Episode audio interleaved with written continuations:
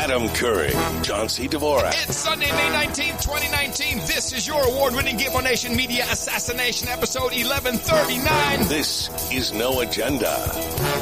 Getting hitched and broadcasting live from the frontier of Austin, Texas, in the capital of the Drone Star State. Uh, almost live in the morning, everybody. I'm Adam Curry. and not from Silicon. Well, actually, I, right now, I'm northern Silicon Valley. I don't know. I'm on the move. I'm John C. Dvorak. It's Crackpot and Buzzkill in the morning. He's on the move, everybody. yes. Yes. Welcome to uh, episode number 1139 of the best podcast in the universe, a special day. Actually, you know, I've seen a lot of shows that are starting to uh, do diff- new numbering differently. You Yeah, know, you've been talking about this for a while. You're talking about seasons. seasons and series and Yeah. no, no. Well, you know, it's like I know what I know what you're thinking. I'm thinking season. I'm thinking season eleven, ladies and gentlemen. Wow, these guys are great. I need to Maybe. binge that might Be listen. the way to do it. I need to binge listen to them. Season 11, show number 39 or whatever it is. Well, we'll think about it. Yeah, yeah, kind of. It makes it sound more broadcasty. Maybe that's exactly the problem with it. we shouldn't try to sound more broadcasty. We're podcasties. Yeah, this is true. So t- Well, today is a, is a big day. yeah, you're getting married. Yes. And so uh, we. This is actually I had to. I know it's going to be tough for anyone to imagine how we can do this, but we're doing a show just before the wedding. Yes. So, like a few minutes before the wedding, we're doing this, and then you're going to run right to the wedding right after we close this and, and ship it. Yeah, and, Right? and once I say I do, then I go back to upload and do the RSS feed. Yeah, you're a workaholic. exactly. So, what we have today for the uh, dedicated uh, listeners is a couple of interviews that I did. Right. One with Anthony Scaramucci. Now wait. And- now hold on a second. This is months ago. You did this, isn't it? Yeah, but it was I I knew it wasn't going to be used till the wedding, so I made Okay. it very evergreeny. So okay. So well, evergreeny as in um, ho hum or just No, topics. no, it's very interesting stuff. A lot of personal stuff. We go into Yeah. an actual discussion, for example, of Donald Trump's weight. Oh. now, but do you talk about does, does Scaramucci? Doesn't he have a hot wife? Yeah, he's got a hot wife, and he, we also talk about his restaurant. He has a restaurant. Did you know that? No, but Uh. somehow it does not surprise me. And even better, I'd like to know if I can go there when visiting Manhattan and say, "Tell Mooch it's uh, Curry from No Agenda." I can give you the answer to that. yeah, get the fuck out. Not happening. right. And so, uh, even with the interview, I'm, I couldn't get that leeway. Now, Oh, really? um, Hmm. then then we're going to have a, a little, just a little over an hour discussion with the Chris Stoll, Cliff. I said Chris. Oh, okay. Yes, Cliff Clifford. Stoll, yes, Cliff uh, Stoll. writer, and Very yes, famous. astronomer. Uh, uh, you can go look at his TED talks if you want to see what he's like. Uh, he's very excitable, and he's got a lot of thoughts. And I worked with him for years back in the days of Tech TV before, uh, actually MSNBC. I believe he was on that. Uh, he was on that operation for a while. hmm Like anyway, I've known him for he lives nearby, and so I figured, and I have nobody's heard from him for a while, so I thought an interview with him because he has a lot of interesting thoughts. So, what did you more- talk about with him? A little more techie than uh, than Scaramucci. Yeah, what kind we of talked topics? about uh, uh, the play. We talked about what your pal Professor Ted talks about usually. Uh, the plague of the internet, the negative oh, aspects of nice. of social media, the negative aspects of computers in schools, the negative this, the Yes, negative the, that. the unintended consequences of technology. yes, and so Yeah. that's a, a fascinating interview. So I think people will enjoy it. Uh, we might as well get started. Let's just go- go right to uh, uh, Anthony uh, Scaramucci. We have here uh, Anthony Scaramucci, who just finished a book called Trump, the Blue Collar President.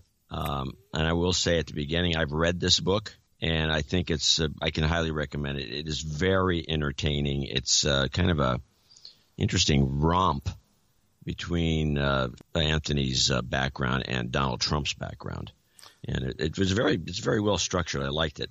Uh, so what drove you to anyway?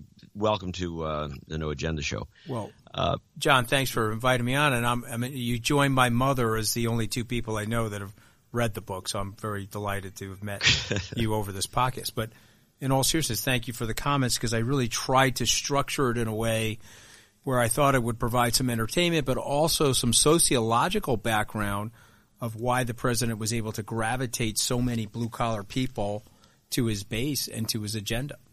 A couple of things about the book I want to ask right away, uh, which is I've read a lot of these types of books uh, written by Italians, and yours is probably the only one that doesn't have a, a more of an emphasis on the cooking of the grandma. no, you didn't. You didn't read my first book. Okay, I mean, I, I got it. Oh, okay, I got it all. I got it all out of my system. And goodbye, Gordon Gekko talked about my uh, my nana in there, how she used to hit us with the wooden spoon if we weren't paying attention. And so, uh, if you if you if you read a lot of books about Italians that are my age, uh, they are all reminiscent of the plastic covering on the furniture in those people's homes. Okay, my my grandmother and grandfather had rugs that were uh, had plastic runners over them, and they I, I think my grandmother waited until she was about sixty five to take the plastic off the couch. I was an uncomfortable forty years of that couch, man. Yes. Uh, in fact, I recall that era personally. I remember seeing people that had everything covered with plastic. I said, "What are you saving it for? Somebody else?" Right. Exactly. That's Never made funny. You sound like me. That's what I used to say to my nana. What What is it? What is all?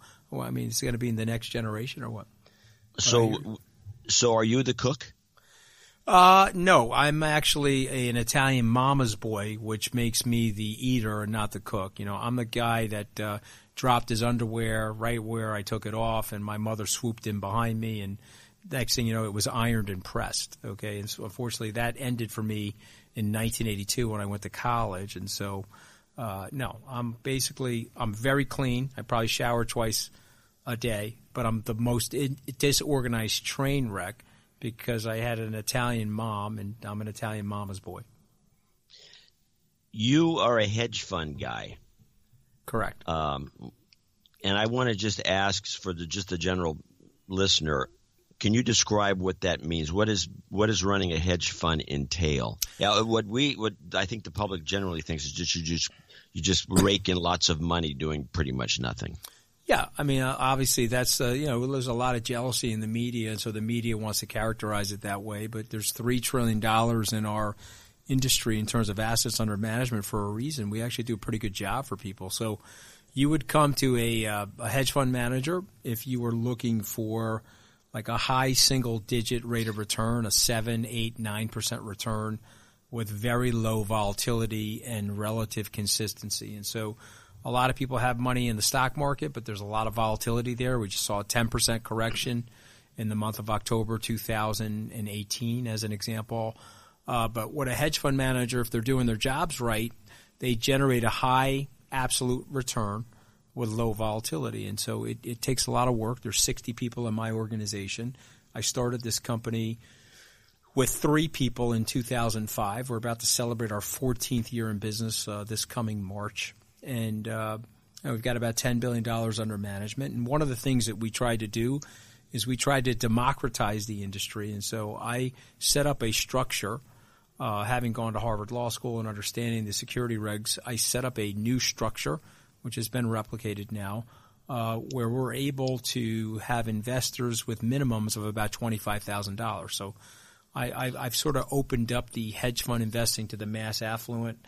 I wrote a book about this uh, in 2012 called The Little Book of Hedge Funds, uh, which was basically – a primer or an explanatory book on what people should know about hedge funds, the pluses and the minuses for that matter. So, uh, and that was well received. And uh, we have about 41,000 clients, uh, over $10 billion under management. And, uh, you know, one thing about the president, he made me as famous as Melania and Ivanka. I didn't have to.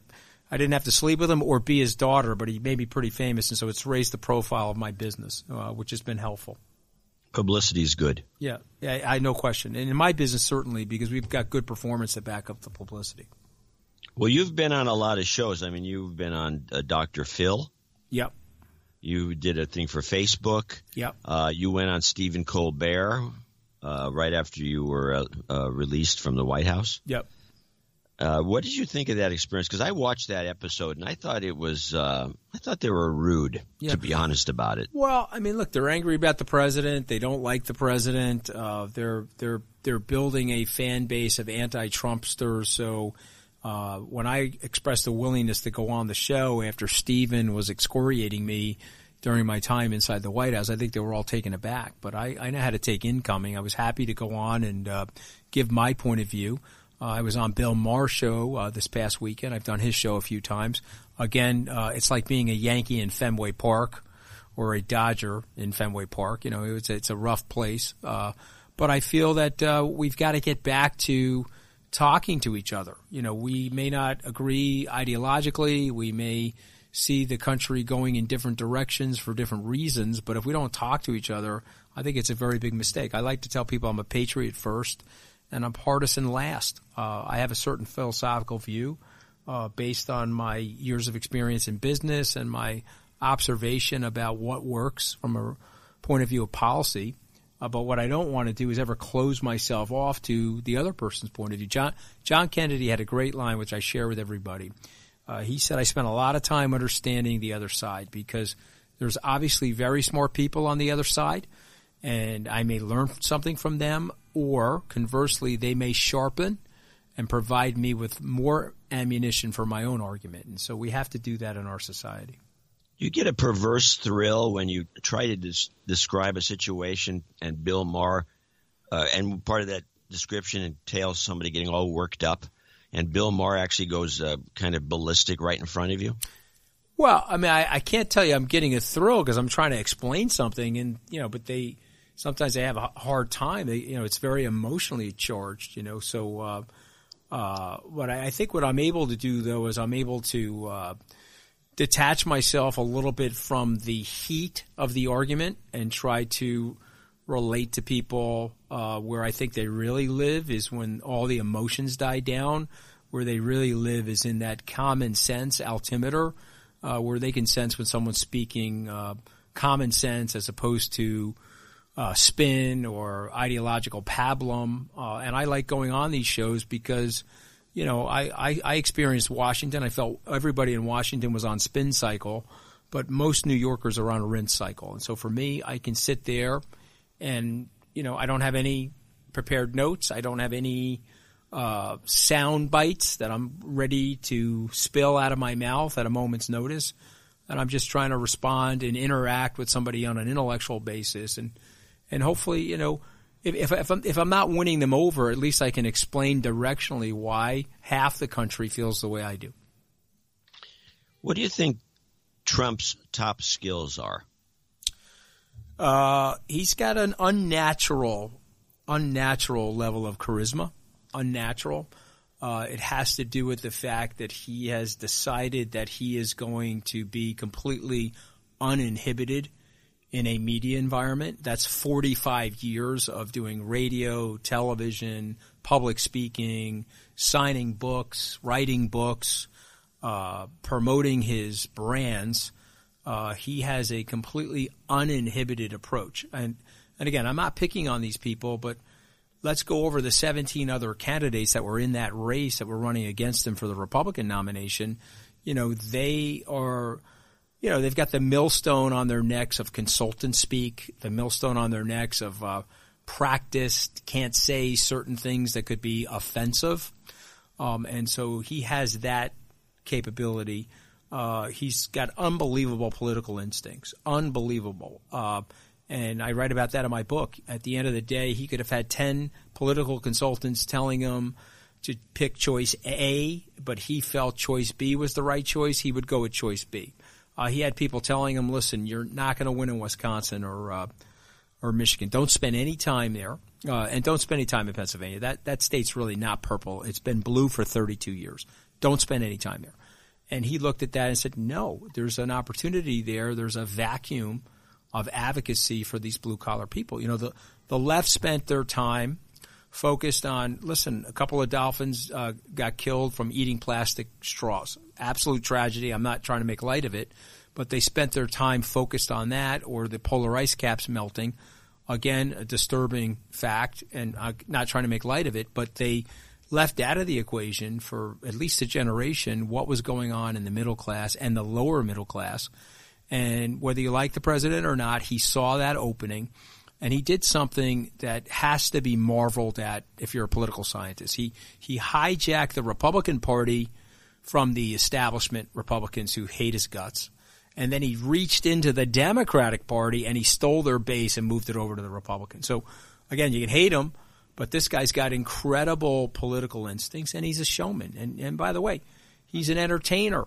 Don't lose sight of that. He's the entertainer in chief. He knows how to get a crowd riled up. He once said, or somebody wrote about him, that he's the only guy that can fill an arena without a musical instrument. Right? He just shows up. He's going to say some crazy stuff. It, you, you, at any moment, it looks like there's going to be a car crash, uh, and he's out there malapropping and talking in his usual zaniness. And there's eight, ten thousand people waiting online uh, to get into the overfilled capacity of that arena. Those those are his skills. He's also a gregarious guy. You know, the media will paint him as not being the case, but when you're in his presence, uh, he's a lot of fun to be with. Does he get a lot of sleep? Uh, I actually cannot figure that out. I mean, somebody should examine this guy because he has a supernatural capacity to not get sleep. And I'll just quote one of his doctors. He's the only human being that we've met where his eating habits are not affecting his health. So I can't figure that out either. Okay, I, I I've had more than one meal with him. One interesting one in the White House where he was pounding down the beef Wellington, which is like a filet mignon wrapped in this bakery crust. And he was like, "Yeah, pass the sauce over here. Pass more of that gravy." I'm like, "I mean, this gravy's probably like five million calories, you know." I mean, but he pounds it down, no problem. Uh, has unlimited amounts of energy. Uh, this is a guy that can do 11 campaign stops in four days prior to an election. This is a guy that was speaking in Altoona, PA at 10:30 at night. We were all exhausted. He gets back on the plane, wants to fly to Michigan, do one more campaign stop at 12:30 in the morning. That's him. I don't know how he does it, but that's him. And he's 72. But he, but here's a lesson for your listeners this podcast: don't smoke and don't drink, which neither thing the president does. And you too can uh, fly around on Air Force One like a maniac. What do you think he weighs? Oh wow, you're gonna get me in trouble. This is like breaking news. Uh, well, how about this? How about not 239? How's that? I mean, I think his published weight is 239. I would take the over on that. He'd be mad at me for saying that. I, I don't know what he weighs, but it's not 239. Um, one thing would, insofar his as his skills are concerned, something that you kind of pointed out in the book, which is the skill of timing and this is related to his doing the New York skating rink. Yeah. Uh, and it seems as though he was in the right place at the right time, or if if he was premature and in, in trying to do something, he would come back at exactly the right moment and then kind of swoop in, and which is the way I kind of felt he ran for president. No question. It was a timing no, thing. No question, because he looked at running for president in '88, paused, and stopped he looked again for running at president in 1993 and stopped. And then he took a very serious foray in 2000 to potentially grab the nomination of the Reform Party. Flew out to LA. He was practicing his negatives on John McCain, who he thought was going to be the Republican nominee. The first time I heard the words, I like my heroes uncaptured uh, were in an interview. You can go back and Google this. He was being interviewed in 2000 by Dan Rather for 60 Minutes. Mm. And he was testing that out because he thought John McCain was going to be the Republican nominee in 2000. He abandoned that because his political instincts correctly dictated that you're not going to win the presidency in this country from a third party. And so he stayed out of the fray, really contemplated the 2012 race, did not want to run against a presidential incumbent. Good instincts there because – very hard to defeat an incumbent unless you have a disaster going on in the economy. And so we didn't have a, if anything, we had a stable economy in 12, improving an economy. Very hard to beat a sitting president. So he waited it out, and then he struck the nerve of the anxiety that's taking place in our system related to the blue collar experience and the decline in living standards. And he went out there and preached that mantra Um, and, and, that mantra, by the way, is tied to immigration because that, that, uh, the, the, illegal immigration has certainly affected wage growth in our society. And he went out there and he made that case, and he made the case in a way that was unbelievably unorthodox. And even though we were outspent almost two to one by Secretary Clinton's campaign, and we were outmanned, I would say, almost three to one by her uh, uh, he was able to capture the presidency because he was able to get his message out in the American media in a way that was nothing short of staggering. It was billions and billions of dollars of free media, uh, whether they were televising a rally or they were interviewing him or he was calling into their shows. Uh, he, he literally was able to use the media as almost a third arm of his campaign strategy. Do you surf? I don't, but did you did you catch that analogy about surfing in there? Yeah. Yeah, I mean, yeah. So, as soon as I read that, I said, "What, yeah. what is this doing in here?" He doesn't seem like a surfer. No, to me. I'm not a I'm not a surfer, but I I can discern waves because you know there's a Kondratiev wave in our uh, economic system, and there are other waves, Elliott wave theory for investing. And my point, the metaphor of the surfing for your listeners was I really feel that these politicians are surfers and they have to get on that surfboard and ride a wave into shore that fits their personality. As an example, Jeb Bush would have been a phenomenal presidential candidate in the early 90s to mid 90s. Wrong candidate for 2016, but a phenomenal guy. Governor Romney, same sort of thing. They, they, their personalities are just too bland. You were a supporter of Romney, and then you kind of switched over to Jeb Bush before you finally uh, latched onto the Trump uh, mm-hmm. bandwagon. Yes. How did that happen? Well, because I didn't believe him. You know, I, I write in the book that uh, I'm sitting with him the day after The Apprentice ends. We're having breakfast in the Trump Tower, and he's telling me he's running for president. I'm laughing. I'm like, you're not running for president. I mean, come you on. You weren't the only one doing that. Yeah, of course. And he said that. Yeah, every. I said to him, he said, You weren't watching The Apprentice last night? I said, No, of course not. He goes, Well, you were the only one that wasn't watching it. I was fantastic. I said, oh, I'm sure you were. But he's like, Well, I'm, it's over now. I'm running, I'm running for president. I said, No, you're not. He said, No, no, I totally am. I said, Let me tell you something. I said, You're at 2% in the polls. So you're not going to run for president. He goes, I'm at 2% in the polls because people are like you. Okay, they think I'm not running. But the minute I start running, I'm going to shoot to the top of the polls and I'm going to stay there until I win the presidency. And I got to tell you, you know, at least on the Republican side, that's what he did. Go take a look at those polling numbers. You know, there was nobody in shooting range. Yeah, a couple of guys won because of the party system and the establishment. They won a few primaries against them, but very few. And uh, you know, he was right, right at the top as it related to the popular vote among registered Republicans. So I didn't see it. Uh, I admit that in the book. Um, I also didn't see the level of economic desperation, despite the fact I grew up in a blue collar family. I have spent too much time with wealthy people, and, and I have the confirmed biases of running my hedge fund and interacting with wealthy people. And so when I descended into these towns with then candidate Trump, I write in my book that it was quite eye opening what I saw in those towns. And the composite of what I saw is that we went from a generation of aspirational working class families to desperational ones in about 35 years. And the public servants of the established class didn't really see it. And if they saw it, they were indifferent to it. And so uh, he was able to capitalize on that in a way that I think will be viewed as historic.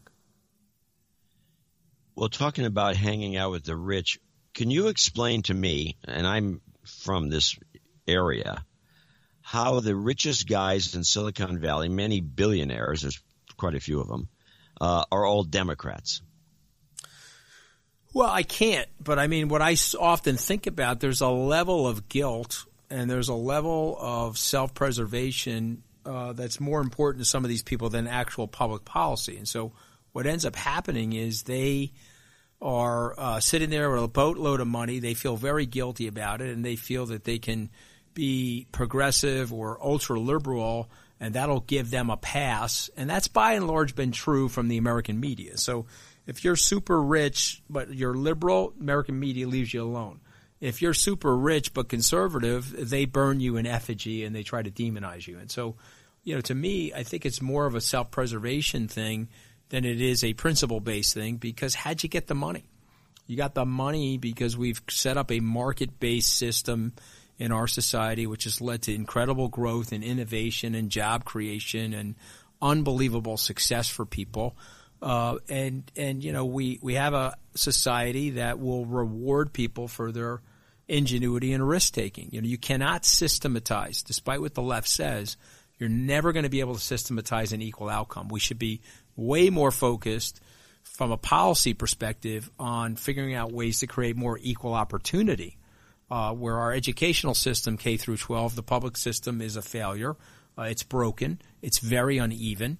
Uh, we should be spending more time figuring out a way to get a kid who's living in a uh, less than affluent neighborhood a good public school education, as opposed to trying to figure out how to overtax people and, and, and wealth redistribute. It doesn't work. It slows down growth. It slows down opportunity. Uh, and it and it stunts the system. And if you don't believe me, we have 150 years of documented history on this throughout the world where people have tried it. When you uh, first showed up at the White House and then left 11 days uh, later, um, my take on it was that well, here they brought this guy in as a hatchet man to get rid of uh, Reince Priebus and Bannon. Uh, but as I read the book, it obviously was a more convoluted uh, road. Yeah. It wasn't as though they just brought in you as a hatchet man to get rid of Reince Priebus. Yeah. But that that's kind of what it looks like in hindsight. Yeah, well, But- listen. I mean, I, I, I definitely serve that purpose. There's no question about that. But if you you know if you remember in the book, I was offered the OPL position. Yeah. I accepted that job. Priebus and Bannon tried to block me from that job. And then I did something really, really stupid. I mean, I did many things stupid, but the biggest stupid thing I did was I put my pride and my ego into trying to secure that job. You see, that's what I did. What let let's back to the you you mentioned the Bannon and Priebus forming a coalition of of bad guys, um, which you thought was peculiar because they weren't similar characters by any means. And they wanted to block you from that particular job. Why do you think that was? I mean, did you have some sort of a better in with Trump? Did you because you knew him more person you knew knew him personally? I, I, uh, or what what was the Yeah, I- purpose of their trying to block you? Why didn't they just let you go there and then just you know leave you there? Yeah, I mean that would have been a better strategy, I think, for all of us. Right? If they just let me alone, I wasn't. I I think Priebus probably figured I was tight with the president, and who knows, you know, uh, him, him and me together.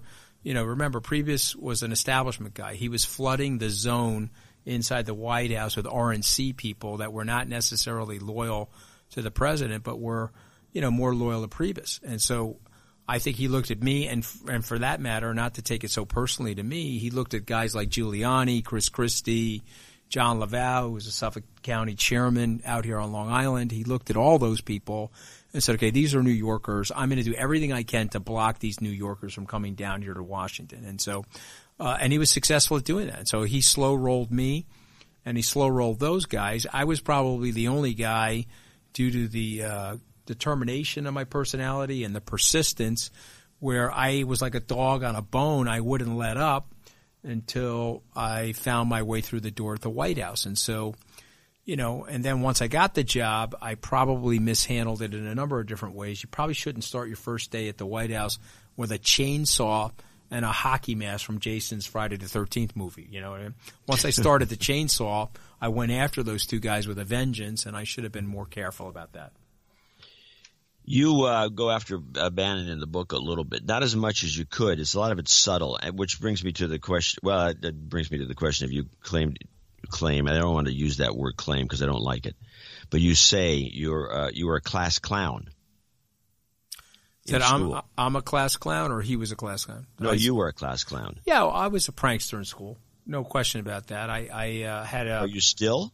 Well, I, I don't know. I look. I had a I had a reasonable high uh, IQ and I had an okay work ethic. I got serious once I got to college, which helped me get into Harvard Law School. But you know, I don't know. I, I, I play for laughs. There's no question about that. I have there's an entertainment streak in my personality. Uh, you can see that there's some irreverence in the book in terms of the way I describe certain situations, myself included.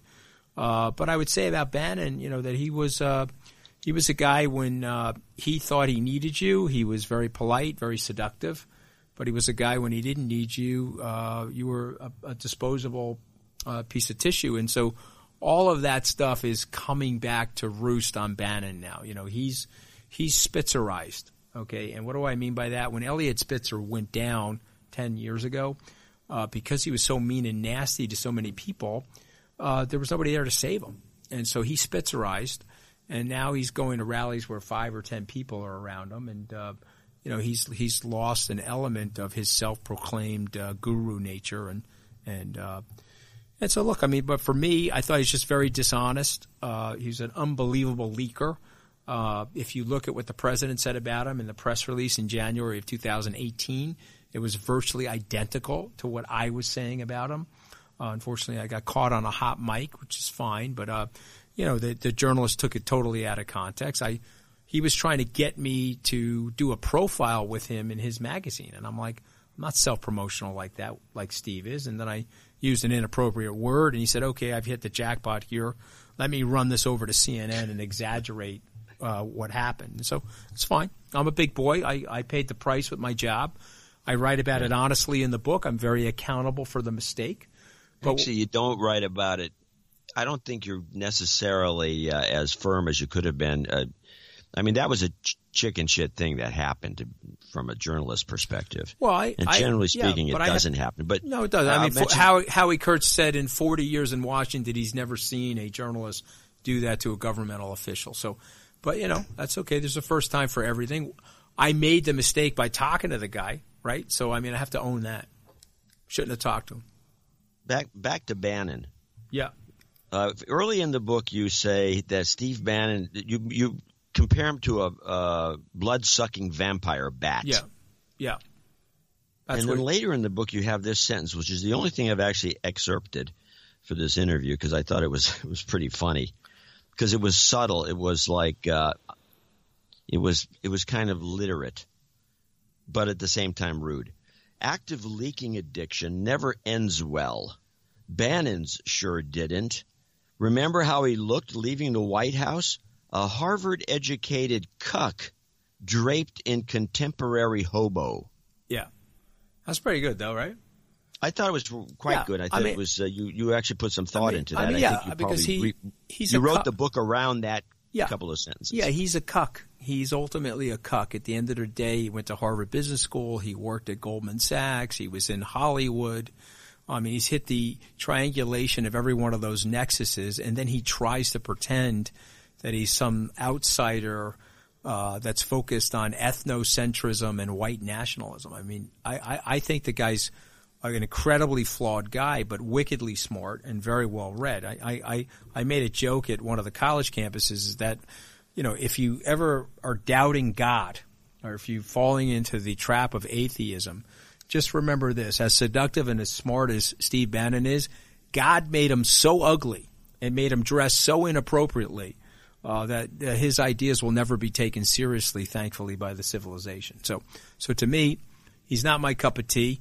I've offered to debate Steve Bannon. I've offered to debate Reince Priebus any place, anywhere. Uh, and I'll continue to wait on that. You, you, Hewitt, I think you know who he is. I was on his radio show. He said that he's in love with Reince Priebus. He's one of his best friends. I said, oh, great. Invite Reince Priebus on your radio show with me. Let's have an honest and candid conversation about what he's really like with the people that he worked with inside the White House. You think that'll That's, happen, my brother? Okay, uh, hell hell will freeze over before that happens. Well, I, there's no reason for him to want to do that. Yeah, no, of course. Where is Reince Priebus now? I don't even know. I apparently I think he went back to his Wisconsin law firm, and I think he's keeping a low profile because, you know, I mean he he burnt up a lot of people. I mean, it's not forget about just me. Uh, he just burnt up a lot of people, and so he exposed his full blown insecurity in that job, and he expo- exposed his le- levels of uh, low self esteem and low self confidence. Uh, a A players go out and try to hire A plus people. Uh, uh, uh, C players like a guy like him, they'll they'll hire D's and F's. Why did Trump hire him? Well, I think Trump felt that he had uh, he had helped him uh, with the apparatus and technology around the RNC, and I think Trump felt a level of loyalty, and Trump also felt that if he had him in the White House. He was tight with uh, Paul Ryan, and he was a member of that Washington sediment um, that he could help him drain the swamp. But what what the mistake that the president made is that he put a cesspool operator uh, in the most important job in the system, and so all, all that guy was doing was pouring more sewage into the system. You're not you're not going to drain the swamp by bringing a cesspool operator that's lived in the swamp for 15 years in to drain the swamp. They're not going to do it. They, they their goal is to outlast you and to continue to work the lobbying and currying of favor business inside of Washington uh, to line their own pockets. They're not they're not there to serve the American people. The American people are onto that. They, the American people know that.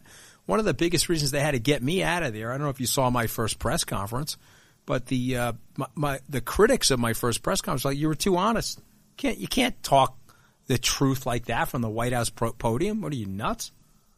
And that, and that's and, and the, but the American people know it. That you know one thing that the president has done for the society is he's fully exposed the cockroaches that live in the kitchen known as Washington. Okay, the lights are on now.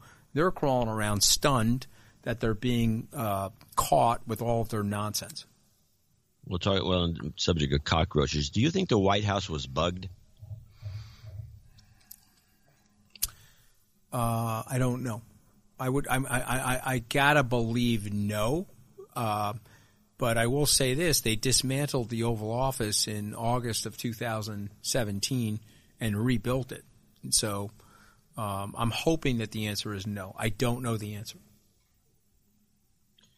It just seems like a lot of the stories that the me- me- media was picking up on always predate the moment that the uh, Oval Office was uh, reconstructed. Just coincidence, maybe? Not sure. Coincidence, but it's also Priebus and Bannon. They were 60 to 70% of the leaks. Once they were removed, the leaks really did go down dramatically. Still leaking. Every White House is going to leak, but it's not, not leaking with that level of animosity and that level of venom towards each other. You know, that, that's gone down a lot. You, uh, what do you think of the New York Times hit piece on Trump? uh, which if you read in great detail, this is the recent one where Trump uh, apparently never had any money to begin with, and he was uh, pretty much financed by his father Fred. And if you read between the lines, it kind of implies, uh, against all logic, that Fred Trump was a multi-billionaire that could just throw tons of money at his son. Yeah, I mean, listen, I've seen the uh, documentary Active Measures. Uh, he's apparently he's a puppet of Vladimir Putin, and now he made you know he just siphoned all the money off from his dad illegally, and uh, you know I've heard all of these different things, but if you really look closely at the article, uh, whatever happened there between him and his dad, it was clearly inside of the seam of the tax code, and and I took. Uh, taxation in law school. There's a very famous uh, decision. Uh, the, the, name of the justice is Justice Learned Hand.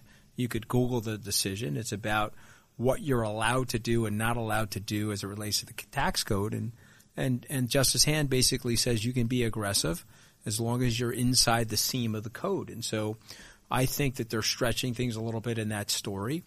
Um, I don't know if the president got a million dollars from his father to start his business or $413 million to start his business.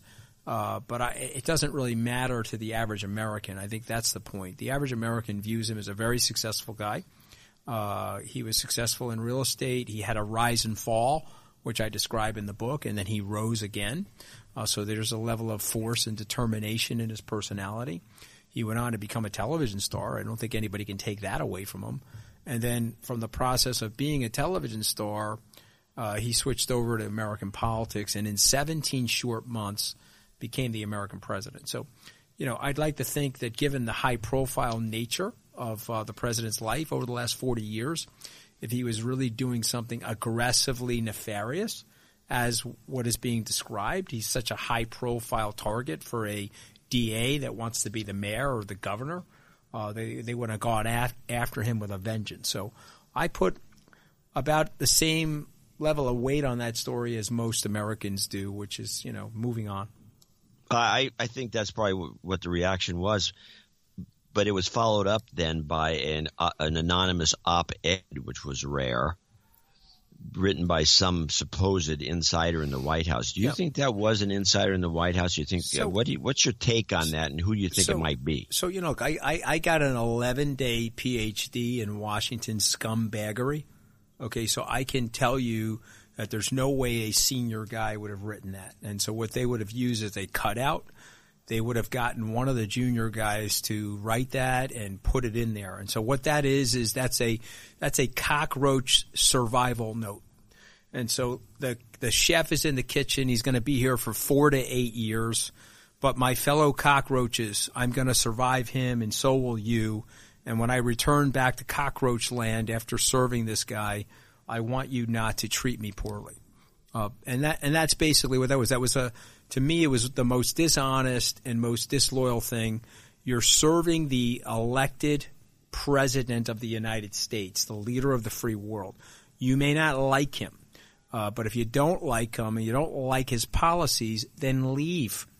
Uh, I just think that that was the most dishonest, most disingenuous thing. And again, another example of why the American people actually hate the swamp and they hate every aspect of the swamp. What's the New York Times grudge against Trump? Uh, he has been right and they have been wrong. That's the that's the grudge. Uh, they they had a circular two years ago. They had a seven or, or eight page circular on the case against Donald Trump, and it wasn't just an editorial; it was like an eight page circular that they inserted into the newspaper. And uh, and then they had to apologize to him after the election. They had to apologize to him. Do you follow? Do you follow what I'm saying? So yeah, but I mean, they, I mean, what was is, the form of the apology? Well, the, the apology was we were too bellicose with our rhetoric. We were too negative. Uh, I mean, they've ramped it up subsequent to that. Um, but I'm just saying that uh, the, the, the New York Times is uh, they don't like the president's policies, they don't like the president's personality, and they don't like the fact that the president's winning and they've been on the losing side of the argument for the last 36 months. So, so they're they're going to continue to be in that camp, and he's done a masterful job of getting these left leaning media establishments to hate his guts. Uh, he has figured out by throwing Molotov cocktails or puffery or exaggerating statements, they're going to act like hall monitors, uh, fact checking him and uh, the whole, you know, Charlie Brown teacher, you know, that's what they're doing on their television shows. And he's laughing. He's laughing. He knows that he's got them totally distracted. And as Jon Stewart said the other day, that he has figured out that he, he may be a narcissist, but they're as narcissistic as him. And, and he's made it about them, and they love talking about them on their shows. And so that was a masterful thing that he's done so far. Masterful. You liked uh, Stone's movie Wall Street. I did. You mentioned this in the book. Yeah, I did. But you didn't mention The Wolf of Wall Street. Uh, yeah. I would like to know. I mean, Wall Street is the Gordon Gekko movie for anyone who doesn't remember it. Uh, with you know, greed is good and all those sorts of uh, cliches. Uh, and The Wolf of Wall Street, of course, was more about the excesses. Uh, what do you what and you're in the business, so yeah. what do you think well, about comparing those two movies? And what do you think of The Wolf of Wall Street? Well, you know, the reason I like the Wall Street movie is that I was a young man. I was in my uh, mid 20s when that movie came out. I was 23 or 24, and I was aspiring to go to Wall Street. And so, even though it was a cautionary tale about greed and excess, I thought it was well presented. And Michael Douglas won the Academy Award for it. And in the second movie, uh, Oliver Stone came to me and gave me the opportunity to play myself in the movie. And so there's pictures of me in my office here with Josh Brolin and and Michael Douglas with my kids.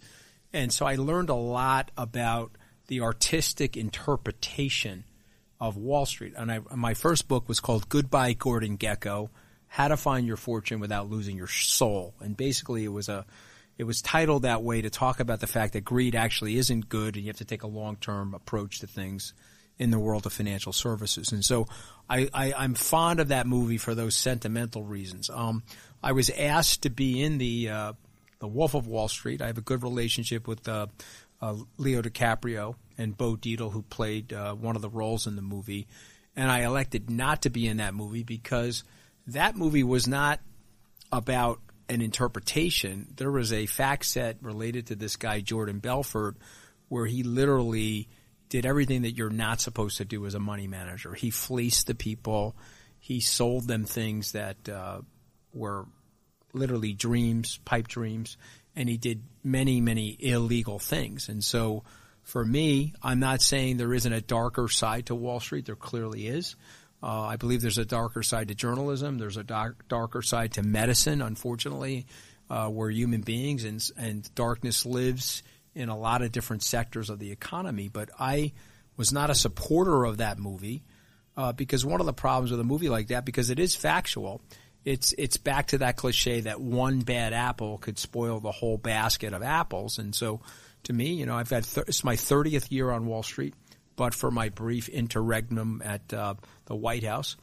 And uh, by and large, we've tried to do a good job. The reason why we're running $10 billion is we have a good track record and we're honest people. So that's the reason why I c- compare and contrast the uh, the two things. In the early days, you were a supporter of Obama in some way because you uh, yeah. raised money for him after you met him at the university club. Yep. Uh, well, I had uh, I had gone to school with him. Uh, I can't honestly say we were close friends in school or anything like that, but I had a lot of friends of mine at Harvard Law School that were friends with him. I was less uh, involved with politics at that time. Uh, I was a right of center person, and I'm reasonably far left on social issues. I believe people should be able to express. I don't think life, liberty, and the pursuit of happiness is only for straight people. I think that everyone should have that opportunity. And so when he presented himself, I said, "Okay, that seems like a, you know, you guys like him, you know him personally." And I said to myself rhetorically, "How many times in my life am I going to know somebody?" that's actually running for president and could possibly be the president. Little did I know that that would that wouldn't be the first time, you know, and uh, and ended up working in the White House for a short period. But but you know when he started becoming more progressively left driven on the economy and more progressively left driven on business, I sort of return to my Republican roots. But I do like the president. I like President Obama. I have a lot of respect for him and his life. He's the Jackie Robinson of American politics and uh, we may not agree on everything related to the the business side of things or the economy, but uh, I am happy with the social progress that was created during his administration. You used the phrase "he slam dunked you" in the book, maybe twice. Yeah, and yeah. it's it was it, even in context, I can't figure out what you're talking about. Well, I was on a I was on a television show with him in 2010. It was at the CNBC Town Hall public live at the museum down the block on Pennsylvania Avenue, and he came in there and they were interviewing him, and uh, I was an audience participant. I asked him a question. I said, "Mr. President, nice to see you again. We reacquainted ourselves." And then I said, uh, "When are you going to stop whacking Wall Street with a pinata stick?" So the first thing is, if you're an Italian American, don't use the word whack on live TV in front of the president. I think that was mistake number one. And then mistake number two is, you know, he was adamant that Wall Street was a big cause of the financial crisis. And so he came back at me very hard. Uh, and of course, he's the president. I'm not. I didn't get a chance to rebut him. And so he metaphorically slam dunked me on that live television show, so much so that Jon Stewart that night on Comedy Central lampooned me to the great delight of my uh, teenage children at that time. What did he say? Uh, Jon Stewart basically. No, no. What did what did Obama say? Oh, what did Obama say? Uh, Obama said that uh, I was wrong about him hitting uh, Wall Street with a pinata stick, and that Wall Street was the real cause of the problem of the crisis, and that the greed on Wall Street had overcome wisdom, and it was a pretty heavy, healthy invective uh, at our industry. Not necessarily me personally, uh, but he came back very hard at that uh, at that question. And I, and in hindsight, I was trying to lob in a softball. I thought he was going to say, "Well, there's definitely a nexus between Wall Street and and Main Street, and we have to keep that harmony." But he was not hearing it. You know, that was Joke's playing on you. Yeah, exactly yeah. right. And by the way, that was a month or so before the 2010 midterms. And so, being a politician, he was like a dog with a bone, and he was he was going at that thing very hard. You do this thing called a salt salt conference, which is um, a gathering of uh, I think hedge fund hedge fund folk. Yep.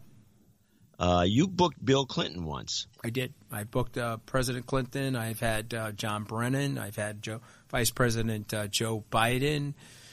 I've had uh, James Carville. Um, I've had Donna Brazile. I, I but I, of course, I've had Governor Romney, George uh, Walker Bush, Tony Blair.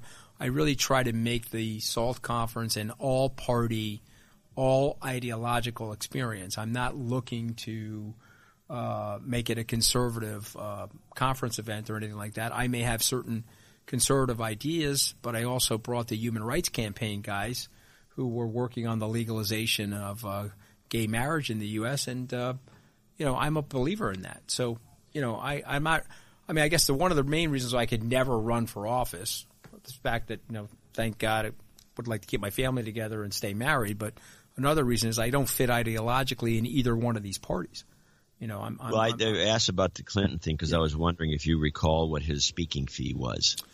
Uh, at that time, it was a lot less um, than it is now. I think he's two and a quarter now. He was probably one and a quarter, one fifty back then. Remember, that's almost ten years ago, though. That's a million five hundred thousand. No, I'm sorry, 150 U.S. thousand. Oh, 150. Yeah, and he's probably he's probably 225 thousand today.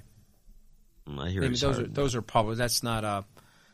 That's not me breaking any rules of confidentiality. Those are published. No, I, well, you those know, are I, rack I know this. I've been, I've been represented by a number of speakers bureaus, and I know what the uh, what the uh, rules are. And uh, if you want to book Bill, if you want to find out Bill Clinton's speaking fee, create some sort of a function, and then call one of them up and ask him what it costs to get him, and you'll yeah. get that number. Yeah, I think that's his. I think his, that's his going rate right around now.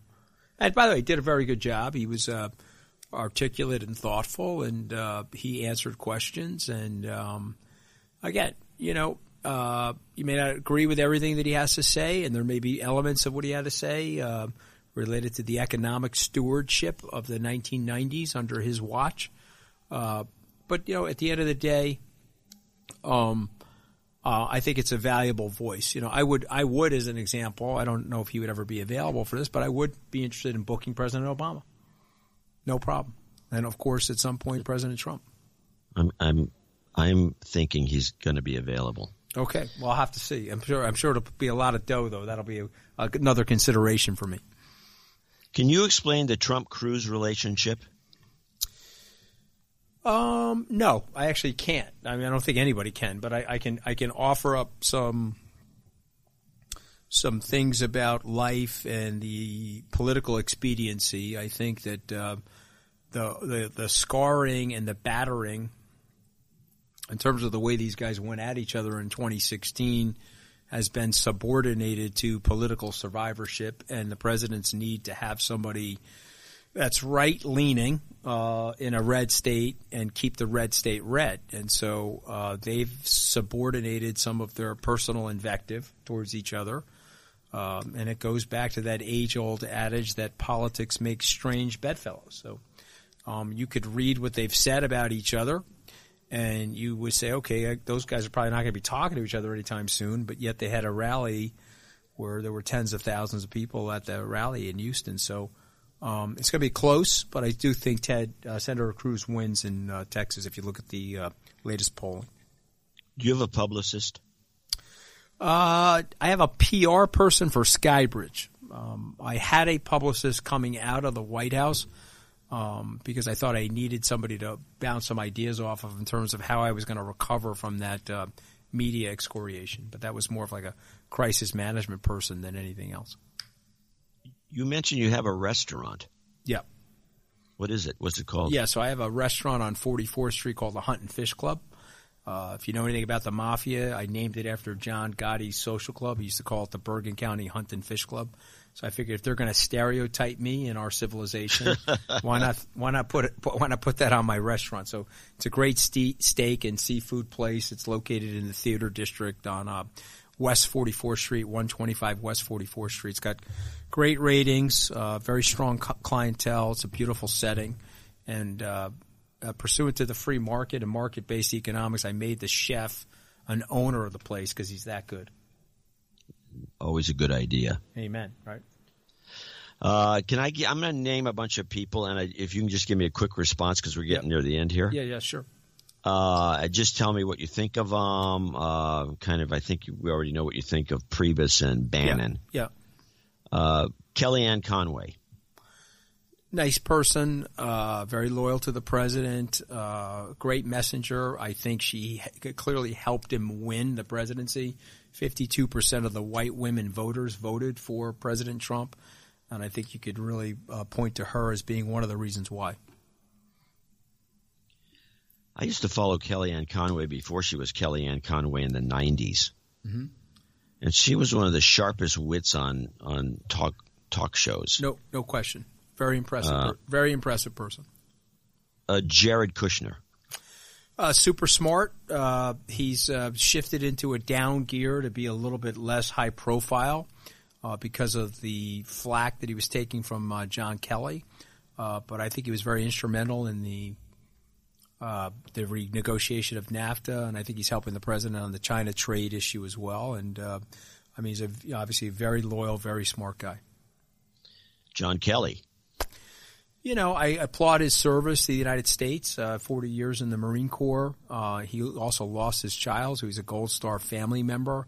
Uh, and so I applaud him for his record in the military, but he's just, in my opinion, as I express in my book, he's just not well suited. His management style and the militancy of his management style is not well suited for a civilian organization. And uh, I think he's hurt the morale inside the White House. In the book, you say he hates Trump. Oh, there's no question about that. I mean, I, I don't, I don't think anybody uh, believes that he likes him. Uh, and he's made it clear to people uh, outside the doors of the West Wing. Uh, so it's not, it's not it's not like I'm saying something that isn't true. Ivanka. Uh, uh ridiculously smart, uh, gifted person, great public speaker. Obviously, uh, she's got some elegance and class to her style and personality, and I think she's invaluable to the president. I think she's helped him in so many different ways. Um, Mnuchin uh, extremely competent, uh, uh, very cautious guy, has done a good job of uh, pushing through the tax reform and other regulatory reform, um, and uh, extraordinarily bright. And again, he's an unsung hero of the Trump campaign because he was the fundraising chair and he did a great job on the fundraising side. General Flynn, uh, American hero. I think he got treated badly. I'll just echo what uh, President Trump said. Um, I don't know all of the facts of the case, but I think he's uh, he's a guy I like a great deal. I hold him in very high personal regard, and I hope him and his family are okay. The writer Michael Wolff. Yeah, he's a total liar and fabricator and uh, just a dishonest uh, representation. So he would be like the Jordan Belfort of journalism. You know, he would be like the guy if you're an honest journalist, you'd look at your look at a guy like him and shake your head. Very dishonest guy. Sean Hannity.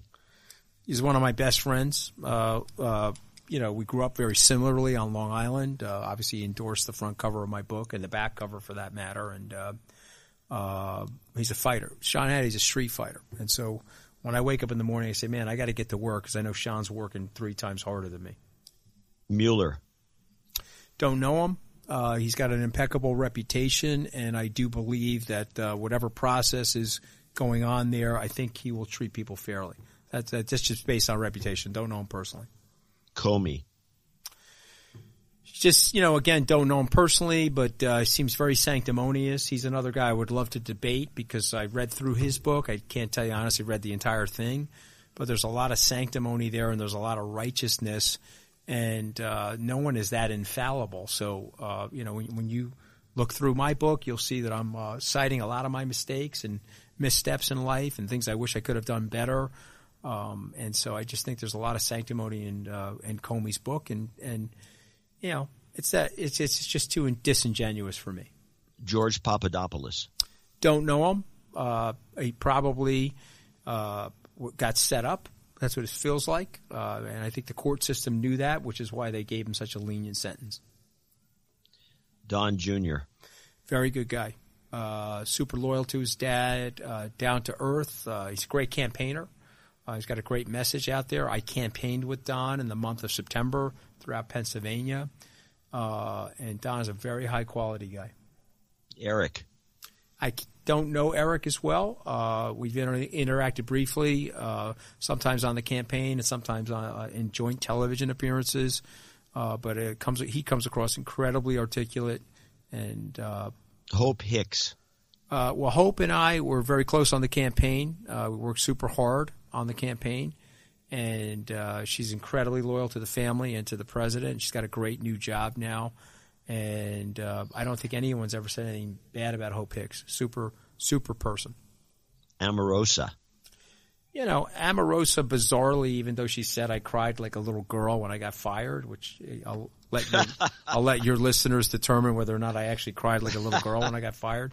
Uh, I like her, you know. So I mean, my attitude is Omarosa came from uh, nowhere, uh, and I don't think you should be firing a person like Omarosa after she worked for the president for for 14 years on and off by sticking her in the situation room and leaving her there for two hours. I don't think that's the right way to fire somebody like her. So, so I'm not surprised at the current vitriol that's going on uh, in the Trump Omarosa relationship.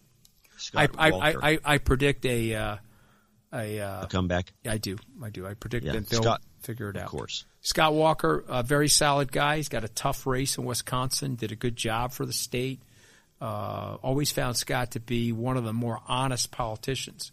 You know, he was often he was friends with Priebus, and when I called Scott, explained to him what Priebus was doing to me, he was scratching his head. He said, "This is just nonsensical. It wasn't good long term strategy on Priebus's part." Doctor Phil, uh, great guy. Um, I went on there with my wife. My wife and I were on the verge of divorce. Some of it was personal, wasn't just political, as has been reported. Uh, but we love each other, We're trying to patch it up. And uh, uh, Dr. Phil and Tony Robbins are friends of mine, and I have to tell you, they were instrumental in helping me keep my family together. So uh, I love those two guys. Schumer. I've always had a good relationship with Senator Schumer, and and uh, fully disclose to you that I, I've been one of his donors. Uh, he's always been good to me, and he, he had a funny line. He may not even remember this, but he said we thought you were so good at your press conference, we were looking for ways to kill you. He said, but the Republicans killed you before we could get to you. I thought that was very funny, very honest. Yes, it's cute. Yeah. Pelosi. Um, so believe it or not, I've actually interacted with her. Her uh, her daughter is an award-winning documentarian, and so I don't believe in her political views, uh, but I do have a respect for her belief in her political views, um, and she's always been gracious to me. Um, how about Duncan Hunter? Do you run into him yeah, ever? I haven't, so I don't really, I can't really comment on him. I mean, I know I, from the paper, but you, I don't really know him. In your book, you do mention some people I've never heard of. Yeah, go ahead. And I think I, I didn't hear of Hope Hicks right away either. Yeah. Because no one has ever done a, a good flow chart of right. the White House. Right. It'd be nice if someone did, just mm-hmm. to hint it for anyone. Mm-hmm. Uh, Rhona Graff and Johnny McEntee. Who are these yeah. people? So Rhona Graff has been the president's assistant. She stayed at Trump Tower in the Trump organization, but for probably 25, 30 years, she's been his personal secretary. Enormously talented person and a great person. Uh, and Johnny McEntee was the president's body guy throughout the campaign, and he's now working on the reelection. Uh, but he's a terrific guy, young kid, very, very smart, and uh, uh was there from the inception. What about John Brennan? So, John, I know he's spoken at our SALT conference. Uh, you know, I have a lot of respect for John.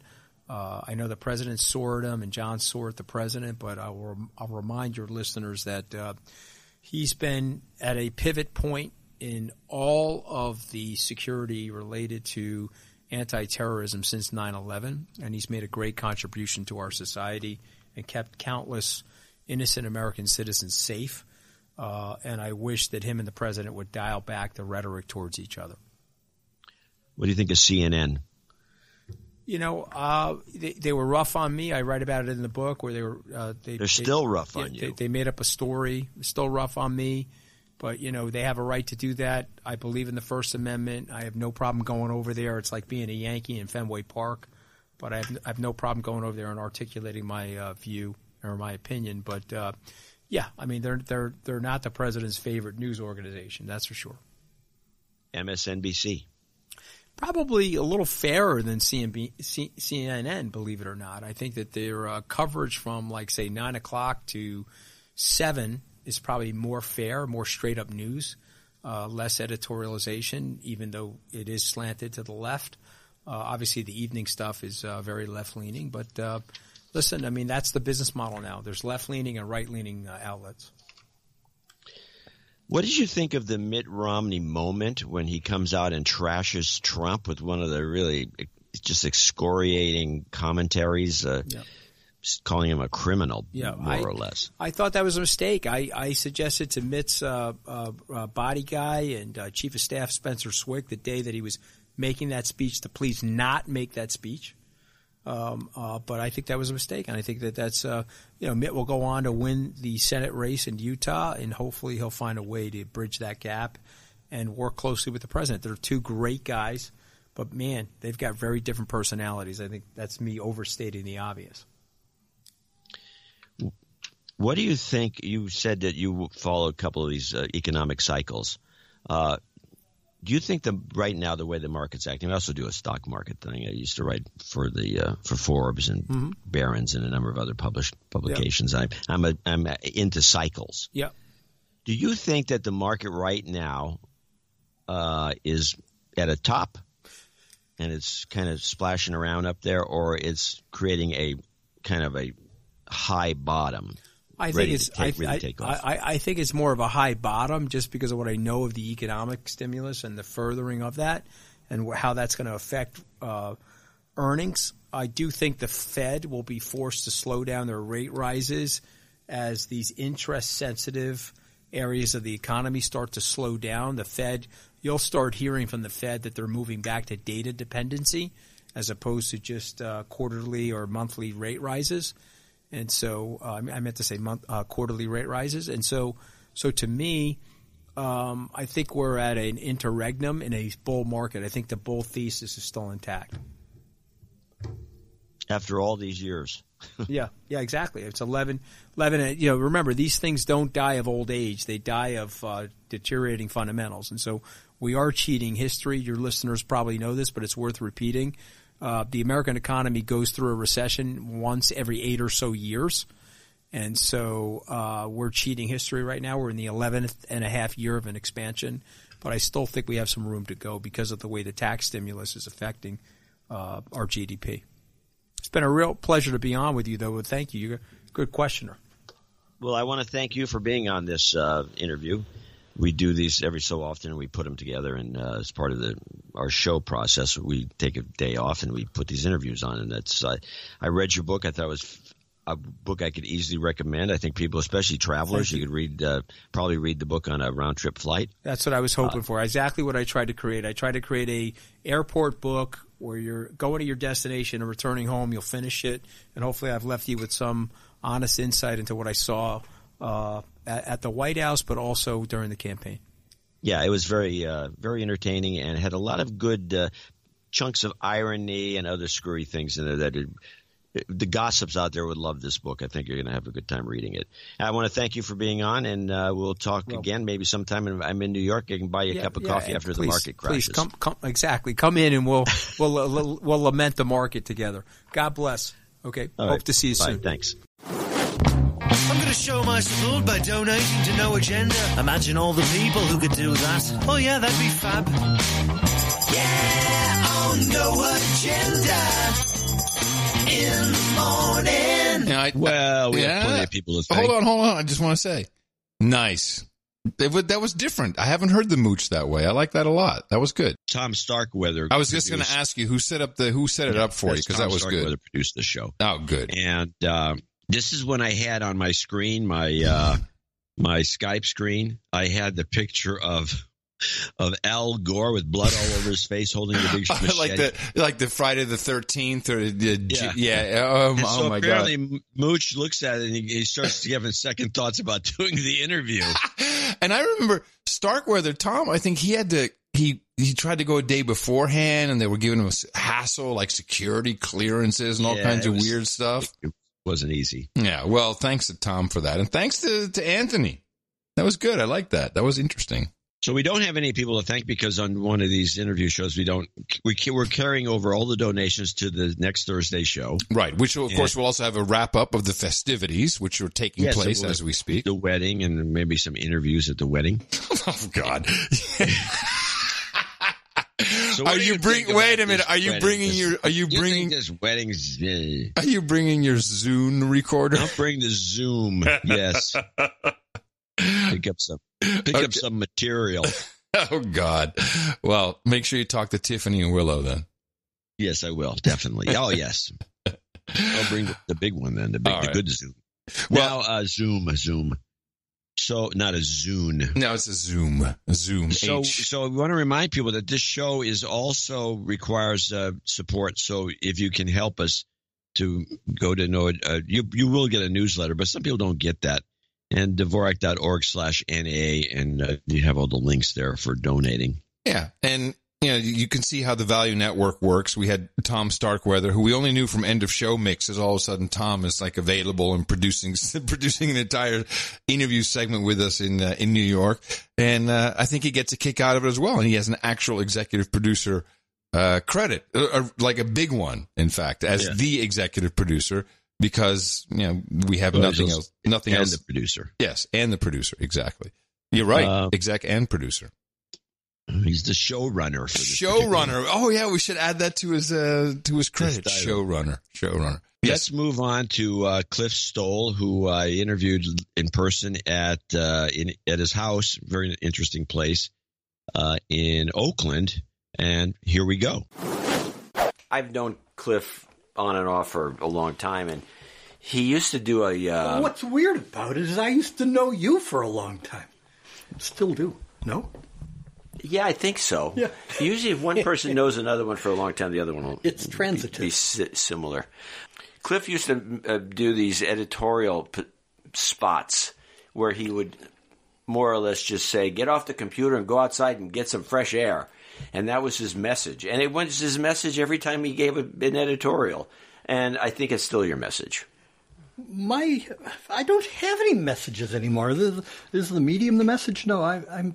My feeling is enjoyment of life, uh, having something to do, having something worthwhile in your mind and worthwhile around you, you can get it in a lot of places. Unfortunately, there's a lot of places that you can spin your wheels uh, and and avoid doing cool things or do what feels really cool and, and neat, but ends up at the end of it all feeling, well, I'm not sure I did anything.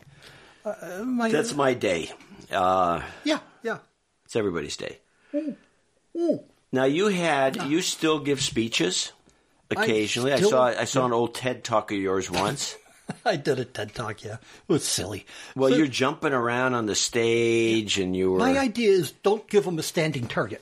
Yes, You know, well, this is a com- the comedians do this. They walk oh. back and forth on the stage for the reason that it keeps the it keeps people from falling asleep. Yeah, you- yeah, I'll put them to sleep, sure, but but to me, it's, it's also uh, what, what did my father say? You know, if they're going to throw tomatoes at you, make sure they usually miss. But but uh, when I went to the, this TED talk, I thought, oh, I'll have an hour to talk. So I thought there's only 18 minutes. that's right. I get there and the guy says, "Oh, you've got 18 minutes." I say, "Yeah, but I've outlined an hour's talk." He says, "Well, compress it down." So instead It's of just that easy. Oh yeah. So I just said, "Oh, I'll keep the same things. I'll just talk really fast," which is pretty easy because one of the very few things I learned in grad school was talk fast and get out of there before they can understand what you're not saying. That's a good. That's Yeah, it's, I, uh, it's I never learned that, but uh, I can understand it. Now let's go over some of the things that some of your ideals. Uh, one of the, that I wanted to talk about, and the the one right at the top of the list is something we almost talked about a little while ago, which is computers in schools. throw them out. Well, I'm not sure whether you should throw the schools out or the computers out, but throw one of them out. Uh, my, explain yourself because people say, well, you know, the computers are what the kids are going to have to work with when they get into business and they get into real life. They're going to have to learn how to use these computers. Well, of course, and of sure. course, all I all I see them using them for is to play games and, and message. But I would assume that if you had a good course in in how to do uh, Google search, might not be a bad that- use for a computer. or is it that the nature of computing, especially commercialized computing, is that it becomes easier and easier to get things done. 15 years ago, oh, we have to teach computing in school so that kids won't left, be left behind. Nah, kids learn computing real easy. The hard stuff to learn. How do you put together a legible and understandable sentence? How do you write a how do you write a page of prose that is reasonable to get you, say, to put on your resume, or to get you into college, or or to get to get through your classes next week? My concern is not can kids use computers. My concern is can kids use their minds. It's we all know computer skills go out of date real fast. Oh yeah, you The- try to go back and use a Windows 3.1 system and see how far yeah, you get. Yeah, the, the, the, the, the language that you learn today, Python, Haskell, oh, in 10 years, it'll be obsolete. There'll be something new for you to learn. And uh, the, the same is true of various applications. Every application is evolving, few of them are static. No, I, there are some things that it's really useful to know. And I think these can and should be taught in school. For example, how to read for meaning, how to write a concise expository statement, how to write prose, how to write uh, how to put together a mathematical argument, how to how logic works.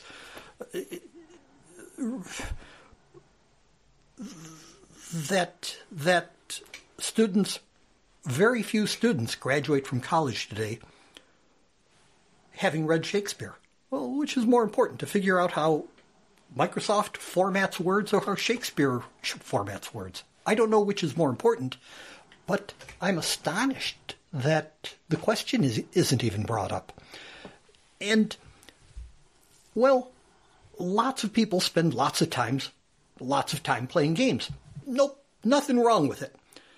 But we have so much time in our life that can be distributed in lots of different ways.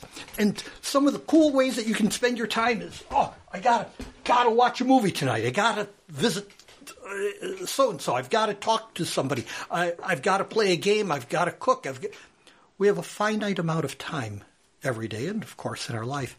And and the time that we spend spinning around in an artificial world is time that we're not learning challenging life skills and practicing them. Uh, obvious example uh, for the past 20, 25 years, there have been surveys on campus of shyness. A psychologist at Stanford does an annual survey asking people, How shy are you? And they rate it and normalize it. Turns out that there's a great deal of shyness. And it's increasing year, after year. Well, nothing implicitly wrong with this, but why are people more shy? Why are people spending less time talking to one another and are more afraid of talking to one another? Well, it's because through their life, it's easier and far more welcoming to interact with a, a, silicon screen than it is to interact with a real human being. It, it's hard to say, oh, yeah, I'll just come over here and say hi and hack around with you and fool around. It's much easier to say, oh, I'll go type on this, tap away on this tablet. There's less investment in local community today, where 50, 100 years ago it was commonplace that people would volunteer free time at churches, Red Cross, Elk, Elks clubs, things like this, just volunteering time at the hospital. Yeah. Today they do not. There's much, you know, there's, a, there's several books, one of which is called Bowling Alone, that points out that bowling alleys are finding lots more people bowling, but fewer people joining leagues. It seems that people don't have time to coordinate with others to see them face to face, but they still want to sharpen their, their bowling skills. It's that hmm. our larger community loses out when we, when I, when you don't volunteer and put hours in meeting people, hacking around after shul, after church, after uh, fooling around after school. There's a sense of, hey, I'm really busy. I don't have time for that. Well, I'm really busy, but still, I'm.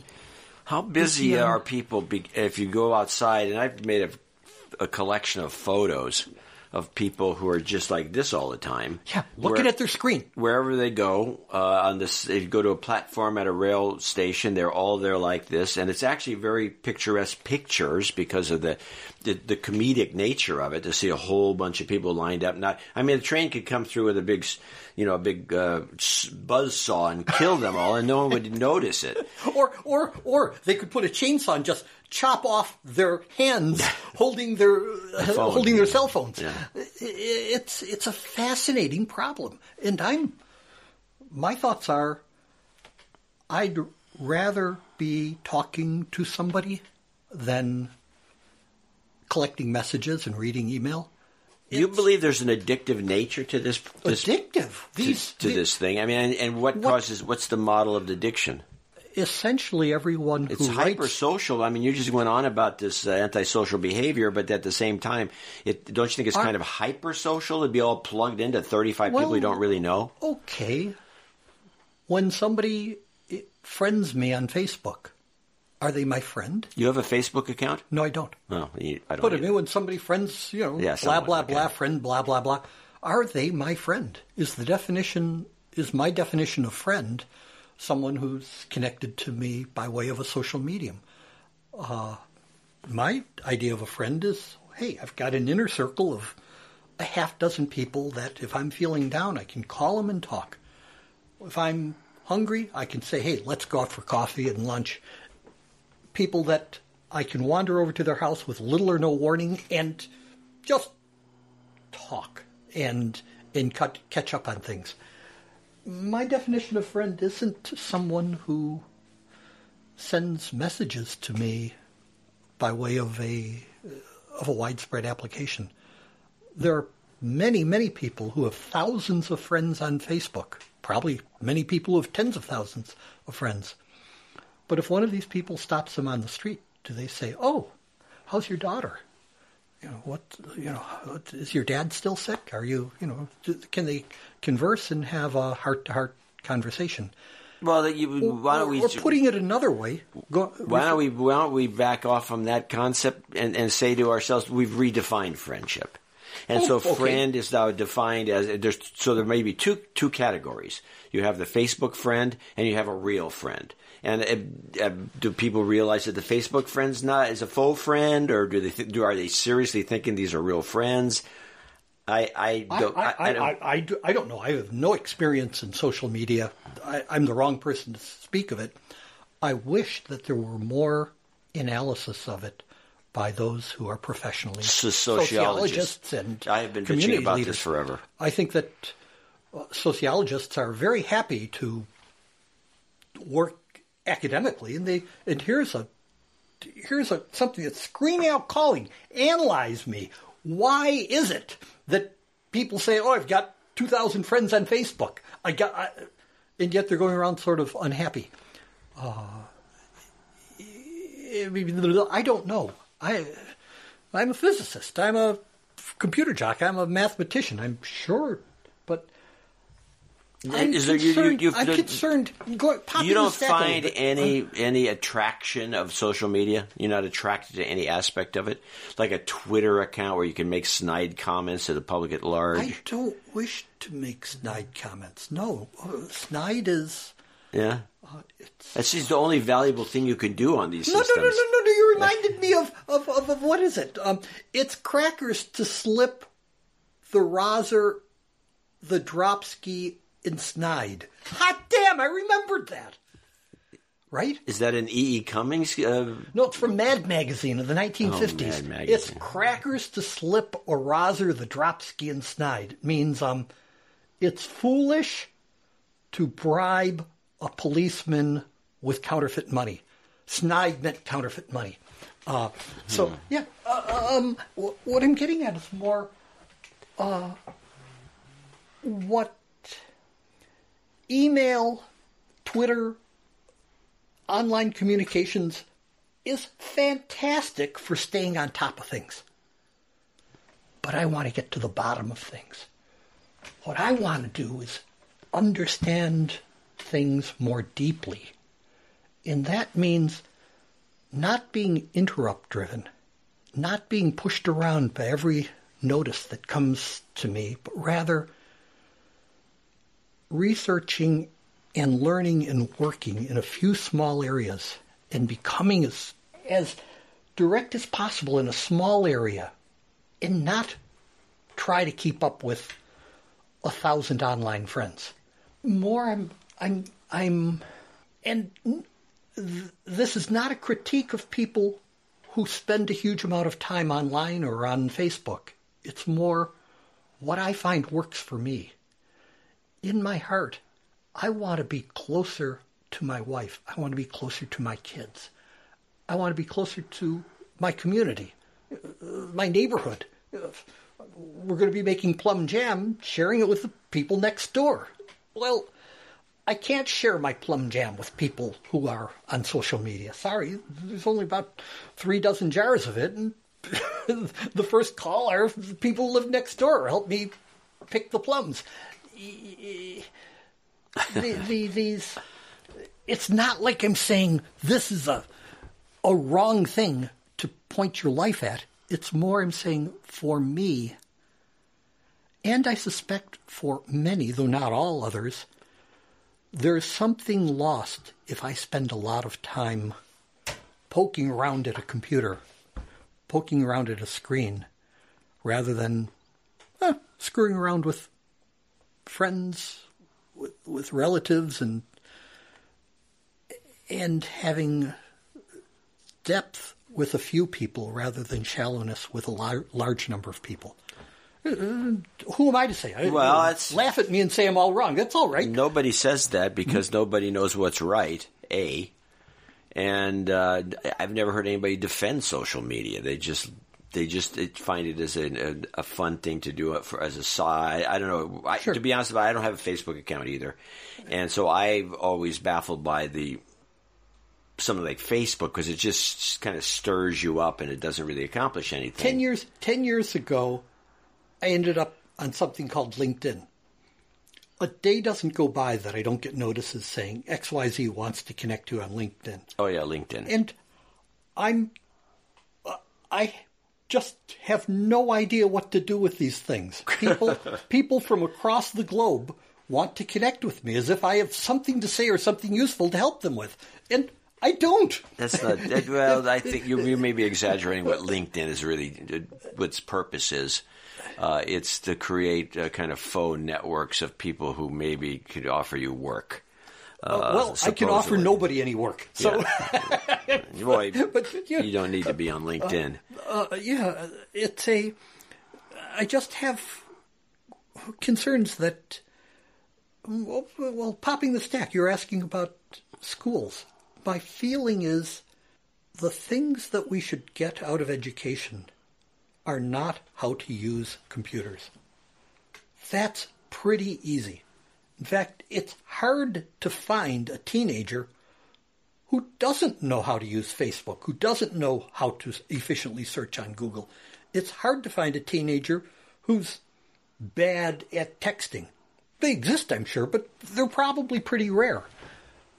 But find a teenager who can stand up in front of 30 students and recite a poem, play the clarinet, uh, explain how, uh, explain the importance of Pericles in the Peloponnesian War, how his speech w- laid the groundwork for Lincoln's Gettysburg Address. You know, that's something that I'd hope at least some of the better chil- better kids in high school would be able to do and would be a little bit nervous about it, but would be capable of doing. Yet, if we consider that point of, of, of, of schooling is to teach you a trade. Well, okay, I'll learn C++. Here, here's how you use pointers, and here's how. Yeah. Uh, uh, uh, it, it just But they gives- don't do that, by the way. They don't teach kids how to use how to code in C++. They I Okay, this I don't know. To be hon- well, you know, I don't know as much as I should. But I'll, but from what I can tell, this the uh, computers are considered ancillary to like a history course. So you can uh, teach a little bit, have you read a book, and then do a lot of research online, and then write write a paper. Suppose for a minute, suppose suppose for a minute, I was an evil, horrible, terrible human being. It might be true. Um, and my idea was, I want to wipe out curiosity. I want to get rid of curiosity. Well, one way to do that would be to say, I'm going to lock people up and not let them near any information. I'm going to keep the books away from them, keep the internet away from them, make sure that they don't have access to information. Will that get will that get rid of their curiosity? Hell no. They'll be more curious than ever. What's out there? Let me turn it around though. If I want to get rid of a kid's curiosity, what if I gave this kid a machine that answered every question the kid came up with correctly with you know in in a nice a nice high res screen? Right, doable. doable. And it even had movies and videos to show. Sure. kid kid says you know how do flowers grow or what uh, why is the sky blue? And it comes up with a perfect answer that would be a wonderful way to eliminate curiosity because you never experience the joy of doing an experiment and figuring it out for yourself. All you have to do is ask that question online and get a wonderful, uh, easy answer right back to you. If you want to eliminate curiosity, provide people with facile, immediate answers.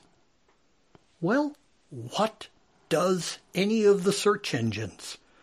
Take your pick. What do they do? They provide us with facile, easy, quick answers to essentially any question we ask. What effect does, this have on students? Well, seems to me that it's a wonderful way to to throw a wet blanket on our indigenous curiosity that each of us is born with.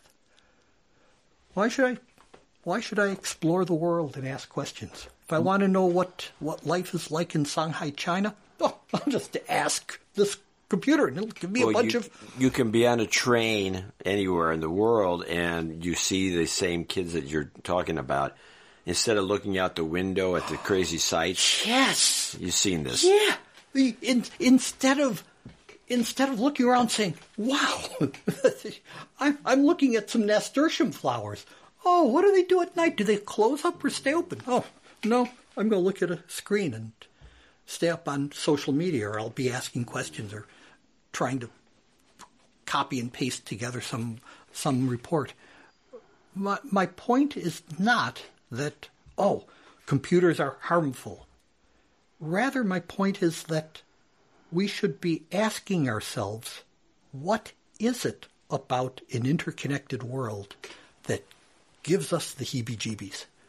And one of my points has, when I taught, ta- I taught eighth grade about nine or ten years ago. In teaching eighth graders, there were lots of kids who were fantastic online and texting, and it was surprisingly difficult to get them to just do ordinary curious stuff. Stuff that you know, eighth graders, you know, no, they, they were perfectly happy not to be doing athletics, but sitting on the side texting. They were, it was sad to me. It's And- I- it's always been pathetic to me, but sad is a good way of putting Yeah, it. I'm not. What I'm not saying is these kids are turning out all wrong. Rather, I'm asking, could it be that our love affair with a high tech information system may be leading our kids and adults into rather dreary, unhappy lives? Don't know. I hope not, but it might be. So think- that's not I what you think- asked. I think the uh, I don't know what I asked. Um, I think they are. It, it, I think the unhappy life is is uh, ahead. So I, You see too much evidence of you know kids being suicidal for you know why is a seventeen year old? But of course, Be- we're, but we're also drugging these kids. there's a great deal of dr- um. uh, okay, nobody has it easy between age three and age thirty. What am I saying? Nobody has it easy at any age. It's real tough to be a teenager. I don't know whether teenage suicides are remaining the same, going up, or going down.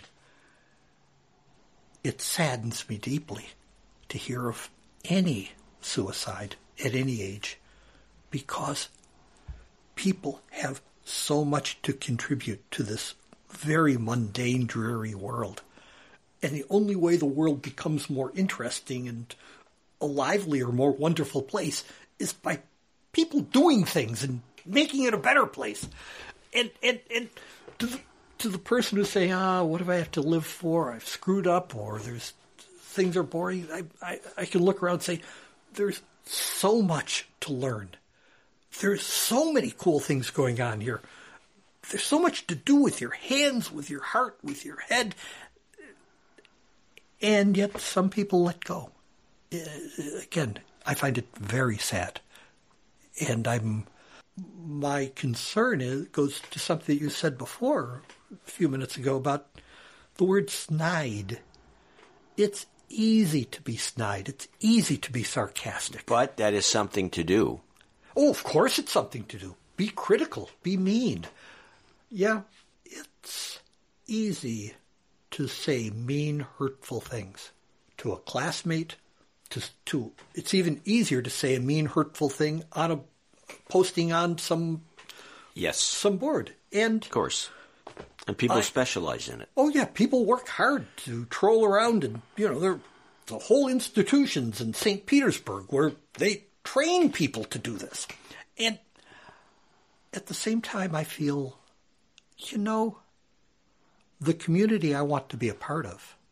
Yeah, it has some sarcasm in it. Yeah, there's there's people who scoff, but on the whole, it's largely self-supportive, and friendship is oftentimes built upon mutual interests and mutual support, rather than oh, I'm more snide than you are. I'm I can make a, a, a flashier piece of of sarcasm than you can. Yeah. No, no, no, that I don't know where I'm talking myself into. It's a corner, I'm sure, and people will You're flame me talking for yourself it. into a But- corner, yeah. uh, But I'm I'm still But I think you're right. Generally speaking, it's everything you say is is accurate. It's like there is the situation as it now exists is terrible, and then they want to move on to things, and then when the other issues crop up based on technology, you end up with people advocating, for example, voting over the internet.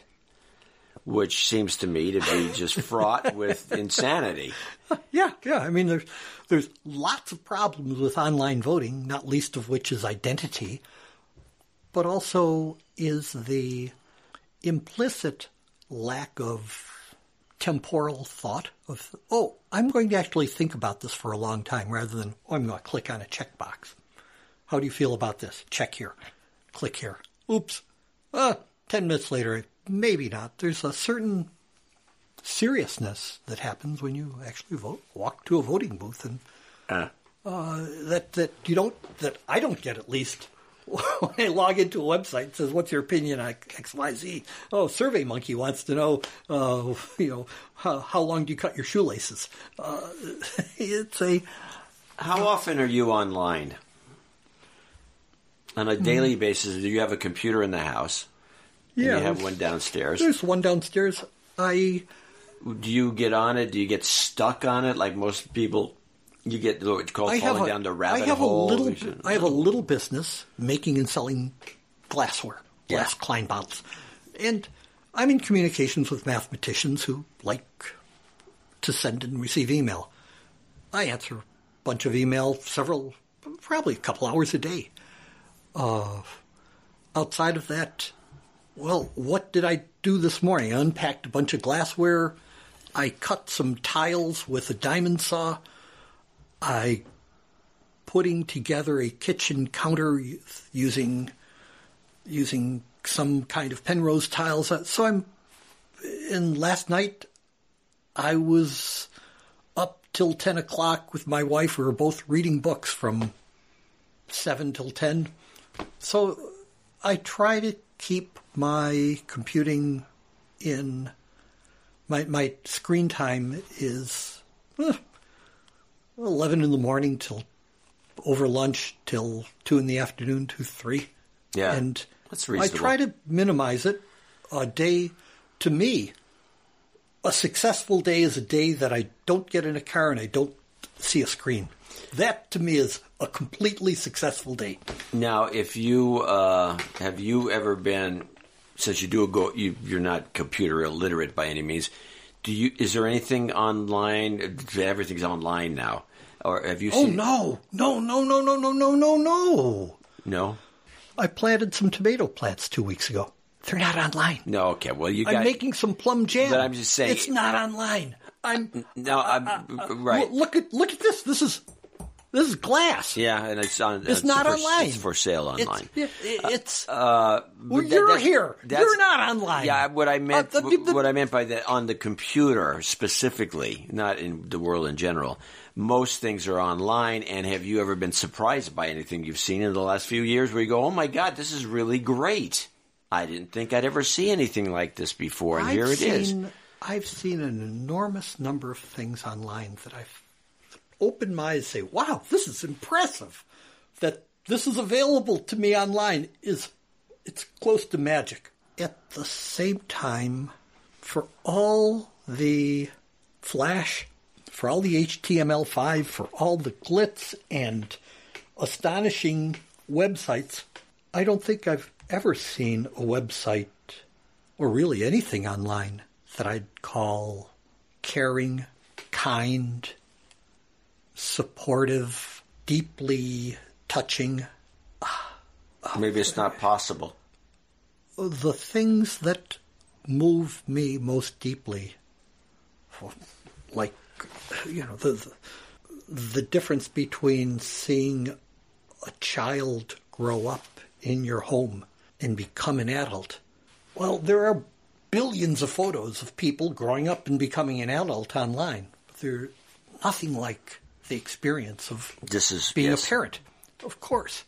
And there's millions of websites that tell you how to be a parent who but but, but, but inevitably you'll learn yourself. And the advice that you get online is worth every penny that you pay for it. It's a yeah, I've seen plenty online that have that's opened my eyes and what I don't go around saying is, wow, if only science people or math people had this available to them 200 years ago, think of what they could have done. No, when I see what people like Gauss, what Einstein, what Maxwell, what Newton did, they were phenomenally constrained with us with incredibly primitive tools. Yet with those primitive tools, they were forced to be creative. Today we have extremely high quality digital tools. And as a result, we needn't be creative. What do I mean by that? Uh, give me a minute to think this one out. When I was a kid in art class, class was sort of divided into two those people who could draw a tree that looked right, and those who, like me, couldn't draw a tree. I couldn't draw a tree and look at it and stare at it, and it didn't look like a tree. And the art teacher said, Oh, you know, in a way of discarding us, we were the creative ones. And it took a while for me to realize that creativity is the inability to copy. Those who were able to look at a picture and make a copy of that, they got along well in this art class. Those of us who just couldn't copy, no matter how we tried, we couldn't copy. We were at the severe disadvantage. We were the ones who were called creative. You don't think that was just disparaging? Of course, it was disparaging. Oh, okay. Oh, oh certainly. you, you should have been there. Through my life, I've realized that creativity, that institutions, whether they're schools, businesses, the institutions don't value creativity. They value the ability to get along and fit in properly, you know, square peg in the square hole. Creativity is rarely valued. I want who can draw, draw the way it looks over there. Just copy that. Well, the one thing that you find across the board in computing is copy and paste. It's on it, it, it's built into every operating system at the most fundamental level is copy and paste. Well, to me that says it's the nature of deep down computing that it encourages working within a system that's built by, you know, that fits into OS X or Linux or Unix or or or a Microsoft operating system. Yet making photocopies or duplicating words or duplicating images sort of tells me this isn't a very creative process. If it's creativity that I want, I think I'd rather see somebody use their hands or get away from the screen. Maybe I'm all wrong about this. Certainly, Well, I mean, there's the- lots of cre- there's lots of creative people who are online, no doubt. There's lots of creative efforts, but oftentimes it's uh, the tools push us towards oh i'll just copy it out of here slightly rewrite it and paste it over there. Well it looks like my work. Yeah good enough. I wish someone smarter than me would explore what do we mean by creativity in a digital domain? Hmm. Not just oh that's a really creative thing that i see online but rather what i mean like you i've sat through so many horrible powerpoint talks I've given them. yeah, I mean, that just what a fantastic way to poison a talk. Use PowerPoint. So refreshing. So wonderful to hear somebody do a talk entirely improv. You know, without you know, without using a projector, without using a computer, without being organized in advance. Just saying, "Hey, I'm going to talk about," and Which you've done. no, of course, we all have. Well, You know, to me, that's the nature of doing public speech to come up with something on the fly. I don't want to be pre-programmed. I That's why I didn't bring a bunch of questions for you if you haven't noticed. well, that's that's the nature of you. I come I- on, I can you do- don't pre. Come on, I do. no, you don't. I do. With, with, yes, I can do it. I can actually have questions down. I go through them. Put a, let me throw a wet blanket on, on Hold you. on, hold on. If you're going to throw a wet blanket, I get get some more tea. Okay. Yeah. So I, I I'm I don't know. For me, doing a talk, it's improvisational performance.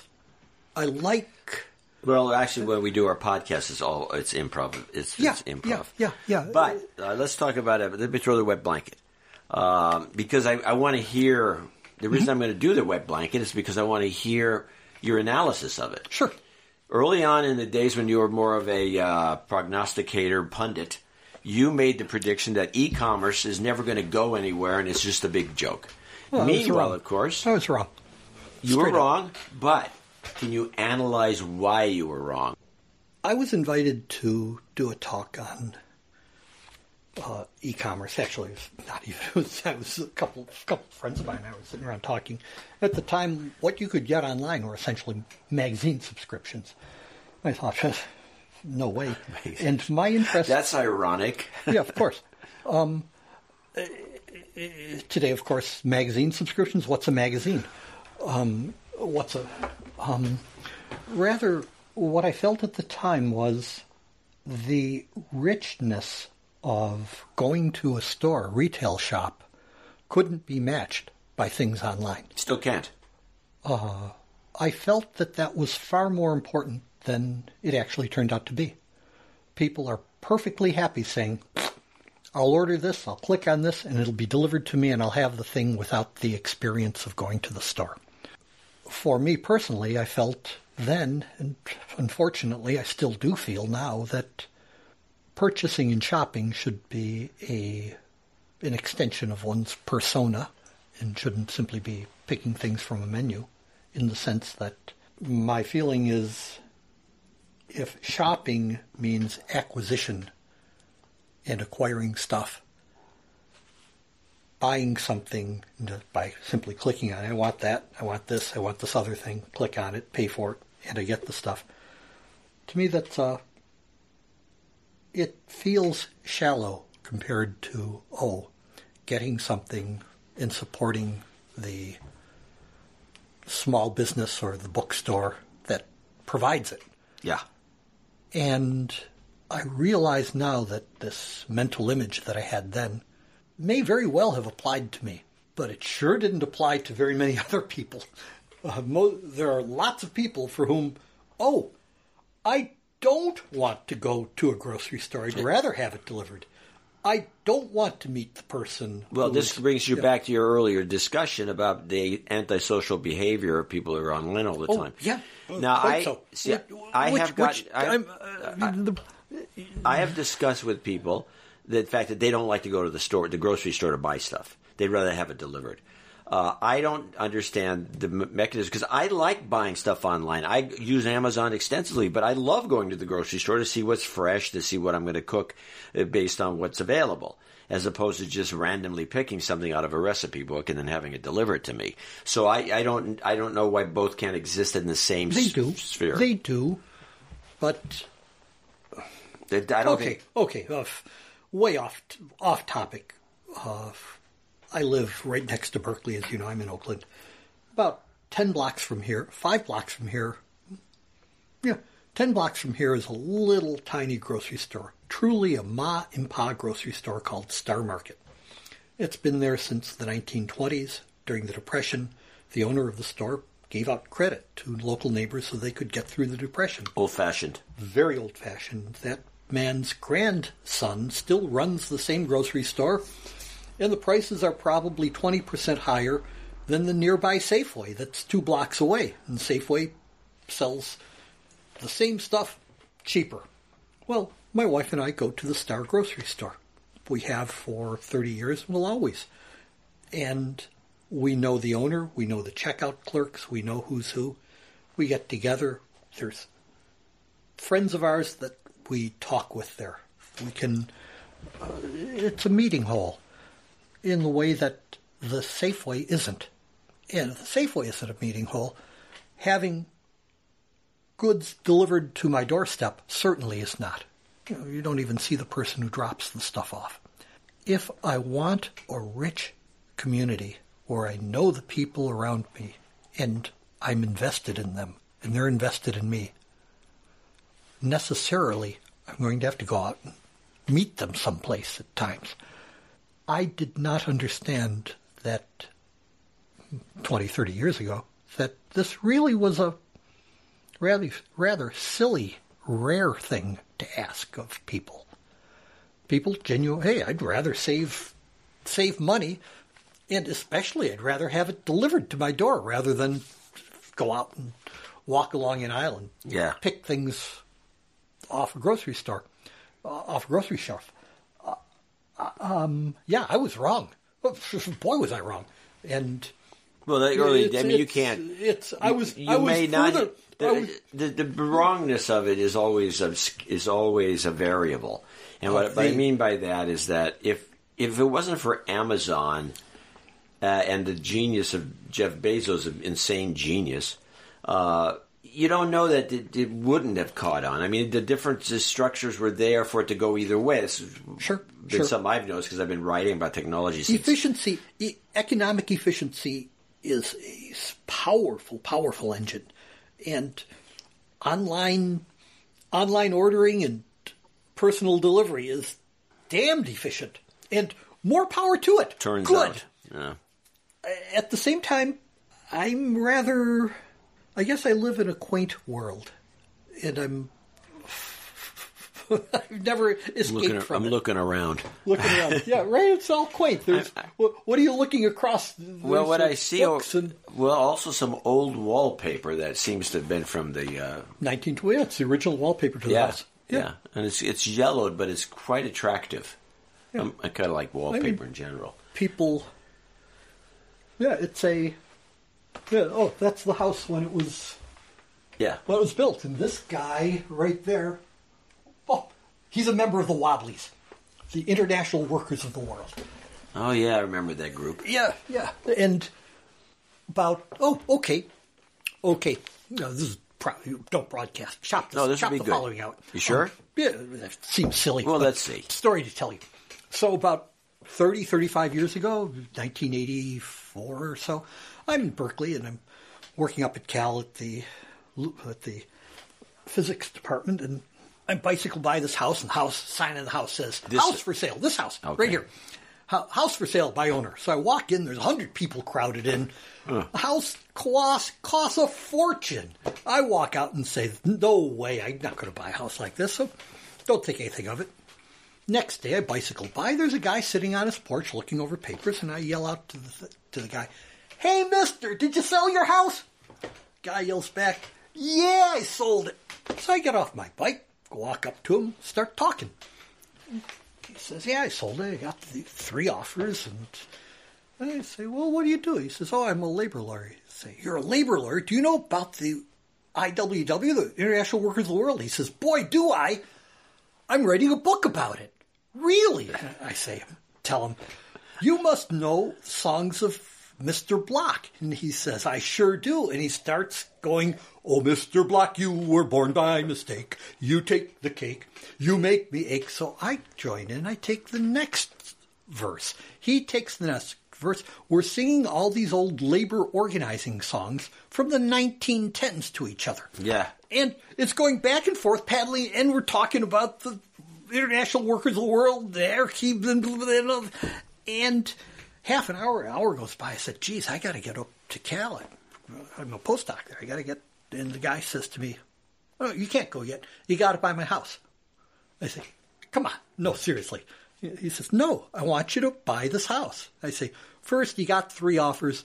Second, I can't afford it. I'm just a postdoc. They don't pay me nothing. Third, I got an apartment downtown Oakland. It's cheap. He says, the house likes you. Everybody else who wants to buy it is an investor. I say, okay, I'll buy it. Well, pay you whatever anybody else is. He says, shakes my hand and said, sold, $160,000. I say, yeah, but look, I ain't got that kind of bread. He says, I don't care. I like you. True story. So what was the year that this took place? 1983, 84. Hmm. And the guy says, so we go over to this guy's mortgage broker, and he laughs at me. He says, You're a postdoc in physics at Lawrence Berkeley Labs? And I say, Yeah, they pay me $20,000, $22,000 a year. And he says, You're going to have to make $35,000, $36,000 to afford that kind of mortgage. So I say, Well, ask my boss. So I have my boss, a guy named Luis Alvarez. He's a Nobel Oh, Prize very winner. famous. Yeah, so you know Luis. Yeah, I went to Cal. Yeah, so I go up to Luis and say, "Hey, uh, you know, I want to buy a house and got to make thirty-five thousand.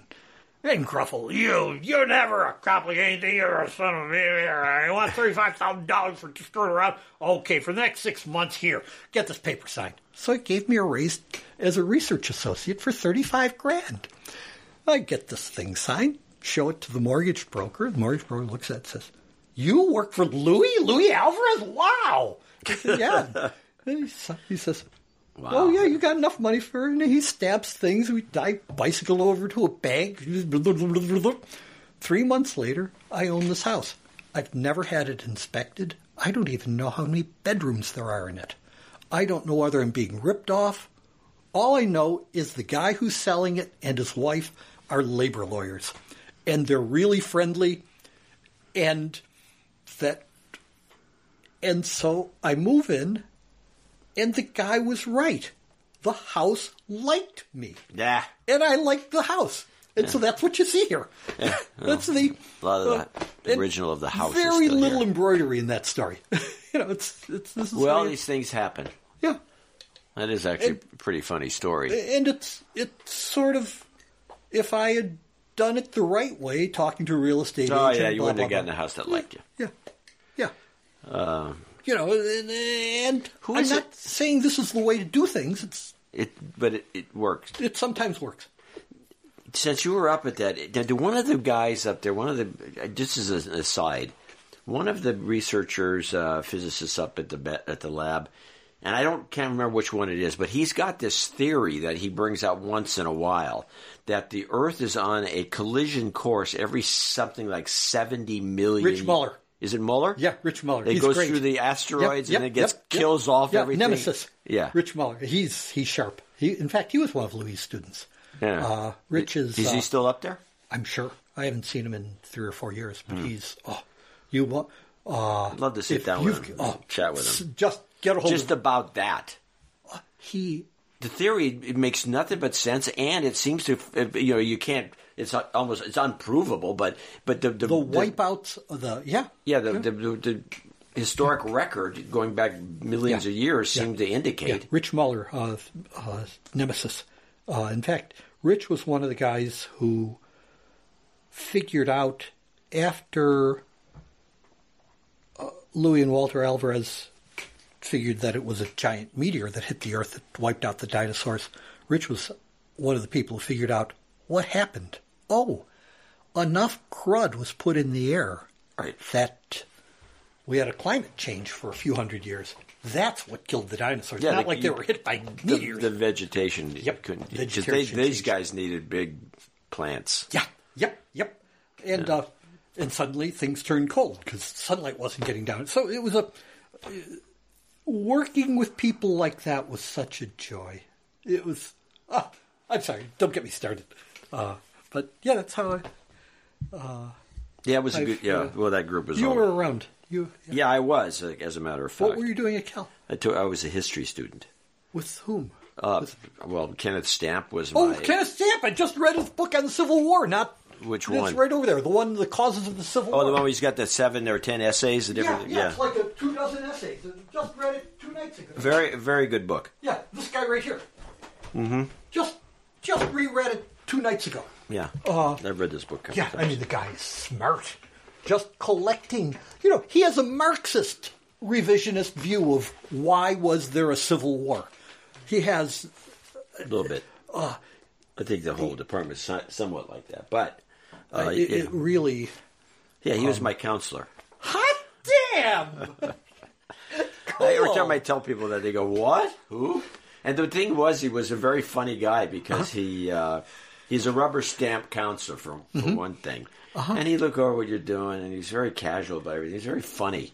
Uh, I never took a. I don't believe I took a course from him. I took a course from May and uh, Winthrop Jordan and some of the other hot shots. Mm-hmm.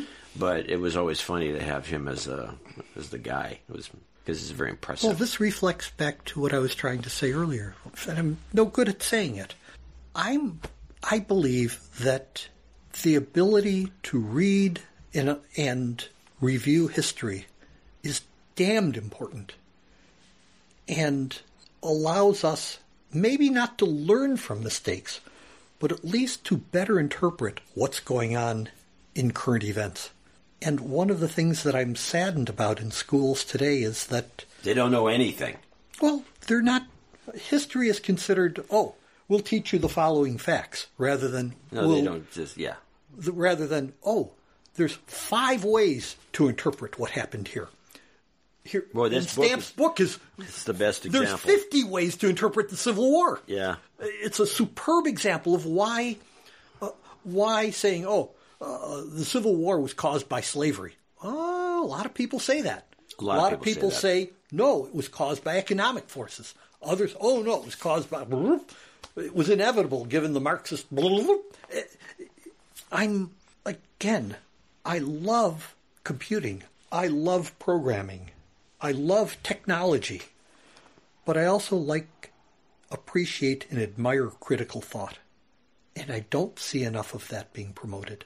It's a reason why I think history, especially, needs not just to be taught, but needs to be appreciated. That's the hard part.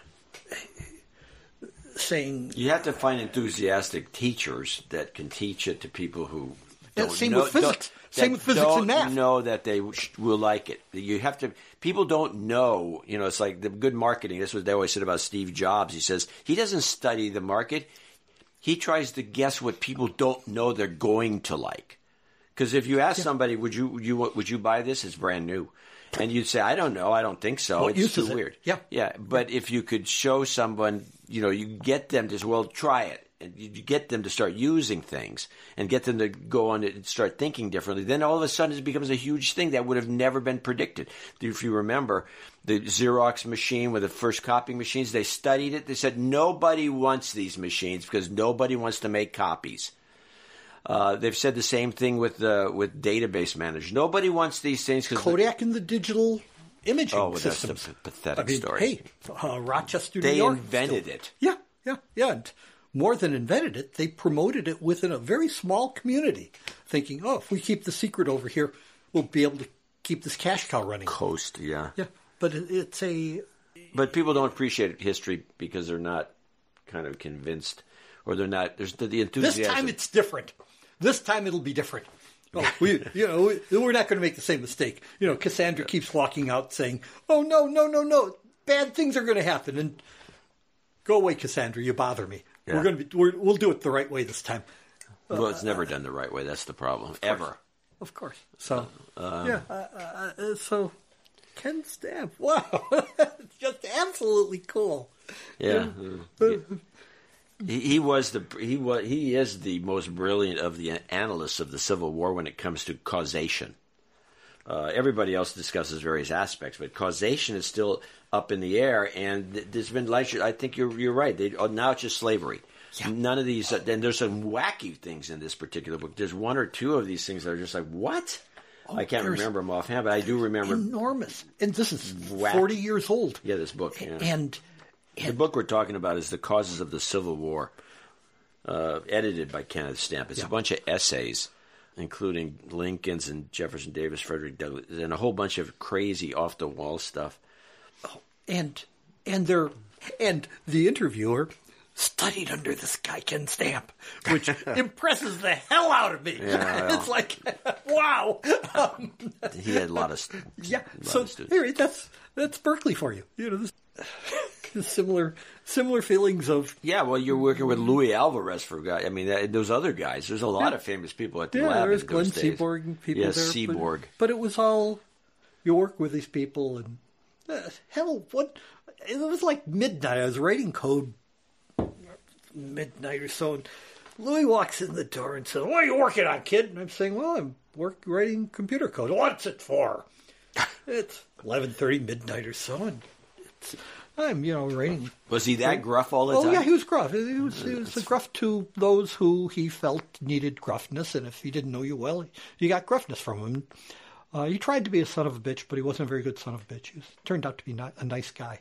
But I said, "Well, I'm working on this writing code. What's that code? What's that line there for?" And I said, "Well, I'm working on off-axis hyperbolic mirrors for the Keck telescope." Yeah, but what's that line for? Well, I'm trying to figure out what the Fourier transform is of a of an off-axis hyperbola that's a hexagon. He says, "Well, what's that line for?" I say, "Well, that particular line you're pointing to figures out, you know, what's the sine side of the angle of incidence coming onto the mirror, and blah blah blah." Explain it. Half an hour later, he says, "Okay, keep going. Okay, see you tomorrow." And you know, it was like it was like I had to explain down. He needed to understand down at the grain of sand level. yeah.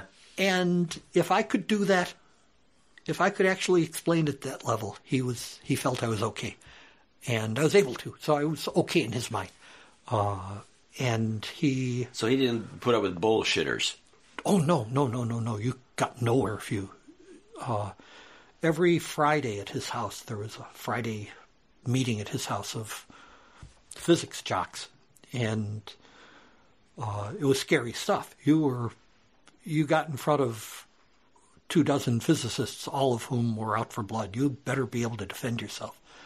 And I just caught a computer hacker who was breaking into our Unix boxes. Right. And- this was your. Uh, this was your cuckoos. Yeah, Cuckoo's Egg, Your yeah. book. The book. What Yeah. was the t- full title? yeah, cuckoo's egg, stalking the wily hacker, something Yeah. like this. Anyway, and you he- invented forensic computing. Yeah, yeah, it was the first. Yeah, so Pretty anyway, much. so I go to Luis' house to do a talk, and I start talking about this, and it was the first time that I ever had to explain what it means to break into a computer. I had to explain what is the ARPANET, what is the Internet Protocol, what's TCP, and I had to explain it from the register stack all the way up to the highest level. What's you know how does the email work and how do you?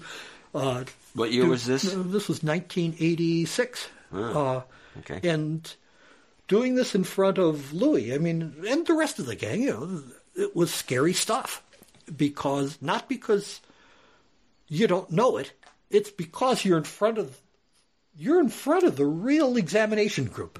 And I passed, you know, people said, ah, flying colors, no problem at all. You, you showed the old man your stuff. You did okay. and that was enough for me. You know, that's, Yeah. uh, that, no, it became a best-selling book. It was a yeah, was yeah, yeah, it became a best-selling book. It, it gave me the license to do stupid things. And I've done plenty of stupid things uh, with, with that license and, uh, you know, mathematical modeling. But the, the, uh, I, I'm, it's time for other people to be doing cool things. You know, I'm sort of. Are you seeing anybody out there doing cool things? Oh yeah, there. Met some people doing 3D printing of of completely bizarre mathematical shapes, and I'm saying, wow, real neat to see people taking weird fractal images and poking them into into plastic. I'm seeing people do. Uh, there are some cool things that I've bumped into. There's uh, a guy that I know who's working on the collision frequency in planetary rings and modeling it in a computer in a most creative way using Markov chains and stuff like this. Just stuff that I know that oh, I see somebody doing it so much better than the way I would do it, and I'm saying, wow, very pleasant, very nice. And, and then there's lots and lots of pedestrian stuff, just like when we were in at Berkeley. there's people who waste their time saying, oh, I got to uh, level up to level 17 in this, and big deal. Uh, so, which is where we started talking to begin with. Uh, it, it's. Let's I get- guess I'm not cynical saying, oh, uh, get off my grass. Uh, I, I did all this great stuff. Nobody will ever. No, people. I'm thoroughly impressed with some of the stuff that I see happening in computer security. I regularly follow. Oh, you kept up. I've kept up, and I'm I'm really impressed with how forensics people, you know, people unwind digital attacks and can find signatures of just who, what group was it that did this? Yeah. How are they hiding? How are they pushing things around? And it impresses the hell out of me. Uh, I'm impressed with companies that are organized to let let their computer jocks just watch to see what the traffic is and see what's weird and unwind it. Really impressed. I'm impressed with, frankly, I'm impressed with the security systems that are growing up in places in our modern operating systems. Security itself is being pushed sort of further and further to the left in the development charts. It used to be, oh, tell me a problem and we'll patch it. But build in security, bake it into an operating system. No, no, that's not for us. We'll, we got to we got to meet this deadline. Get it out the door. important. Yeah, security will become important. If as soon as you tell us you got a problem, tell we'll fix it. Increasingly, it's oh, security is a spec at the beginning, Yeah. and and uh, uh, you don't start writing code without having first baked it in at the start. Very impressed. Um, I Is there bel- anything in specific? Anything specific that that uh, catches your eye? I'm seeing, boy, I can't, can I? I'm seeing a major company in Silicon Valley essentially freeze releases, should- not freeze releases, but um, make semi major releases that do nothing but more deeply address security problems, which to me is astonishing. In other words, a major release coming out that does li- adds almost no features, but just makes the whole thing more solid. you know, I, I'm delighted. I'm impressed. I'm see the uh, I'm seeing less and less reliance on passwords, more you know double factor authentication. Uh, I'm seeing good things in that direction.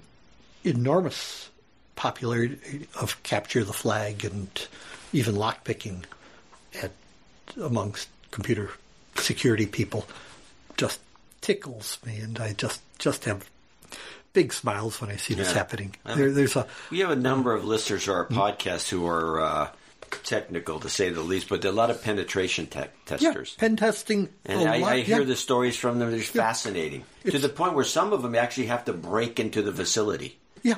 Oh yeah. and then It- it get to brings, the computer and put something in and see what happens. It brings a smile to me that once upon a time there, once upon a time this stuff didn't exist, and now it's it's in one sense a game to uh, to people. To others, it's oh, I'm actually going to break in and and leave leave a little poop for somebody and see if they stumble across it.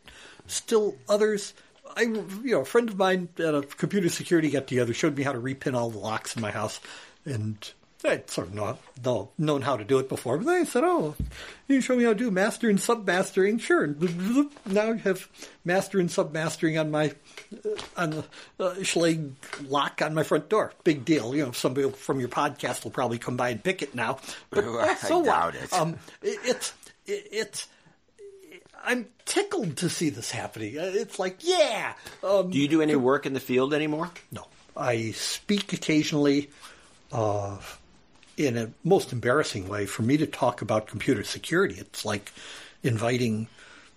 Uh, it's like inviting uh, Dwight Eisenhower to talk about politics. I, uh, no, I've, I'm I'm old hat, uh, old school. I felt long ago that the network, the ARPANET, which evolved into the internet, really was an academic playground for fooling around and having a f- sending email. You didn't have to put a stamp on a letter. You could send email; Right. it would get across the country in the same day, sometimes within the next few minutes. And Right. now, um, i- i- the academic playground soon became commercialized, became a playground for people to develop cool things and for a few people to make bad things happen. The development of malware leaves me not very happy. The use of computing computing as an intermediary between peace and war leaves me very cold. I'm very sad at what I see happening uh, using you know, going back to the Stuck, Stuxnet days where computers were weaponized as a to promote political points of view, and now uh, that what happened in the uh, 2016 elections leaves me really cold. That uh, theft of information online is used to cause uh, to, to bend elections. It's I find it very upsetting. But then, hey, I'm. Uh, it's not.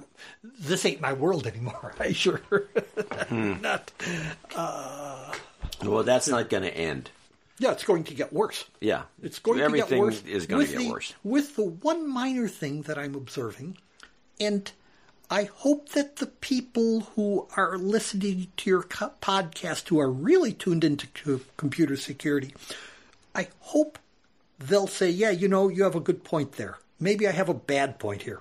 I think that OSs and widely deployed applications are becoming more secure there are more people working to detect problems and fix them than there ever has been before. That gives me hope. It means that it's, I hope, in the long run, going to be more difficult to steal credentials, to to pose as somebody else. The spread of false information, I think, will always be a challenge. But the theft and manipulation of information, I hope, will become increasingly difficult. Maybe I'm all wrong. Well, how But- about but- this? You know, you do have an issue with the people who, who are the computer users that are ignorant. And for example, you talked about the stolen data. Oh, yeah. The Podesta data was stolen on a phishing attack. They course. said, Yeah. you know, some click on this, boom, the whole Yeah. thing's done. Uh, is that that that seems to be the be the uh, the, the bottleneck here? The uh, Oh, ignorance. Oh, surely. Yet at the same time, two factor authentication, quality crypto being used that requires, oh, uh, oh, I have to use facial recognition and a fingerprint to to only get into one email. I hope that with time, phishing will become less and less effective, just as people as people become uh, better at. it. Something I was going to mention that um, I've been thinking about, and you probably can say this better than I can. I've been thinking that what happened to the fax machine. Remember the fax machines? oh yeah, doctors still use them. So do pharmacies. Yeah. What killed the fax?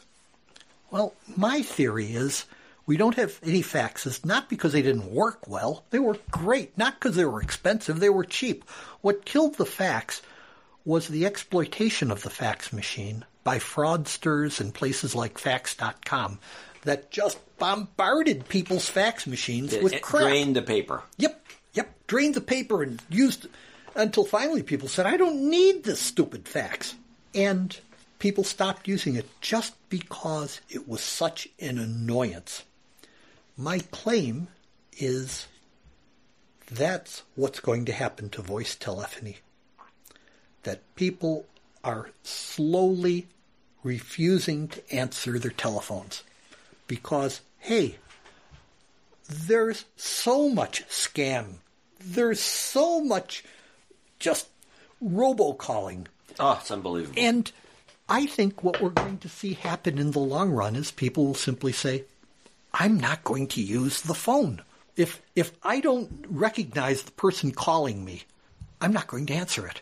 And what will happen will be the the telephony system that has taken, you know, what, 150 years, 130 years to develop. I think it'll slowly wither. And, and and and the entire reason being that it's so cheap and easy to scam. to scam people. yeah, And it's true. I, I, I don't know if I hope I'm wrong or I hope I'm right, but I think that with time, people become immunized to it and say, "Hey, I'm not going to answer the phone," and and uh, as things get exploited, people develop immunological responses. Yeah. Stop using. Right?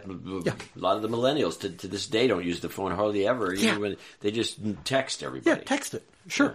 And the the people who are most exploited are old people because they're accustomed to trusting.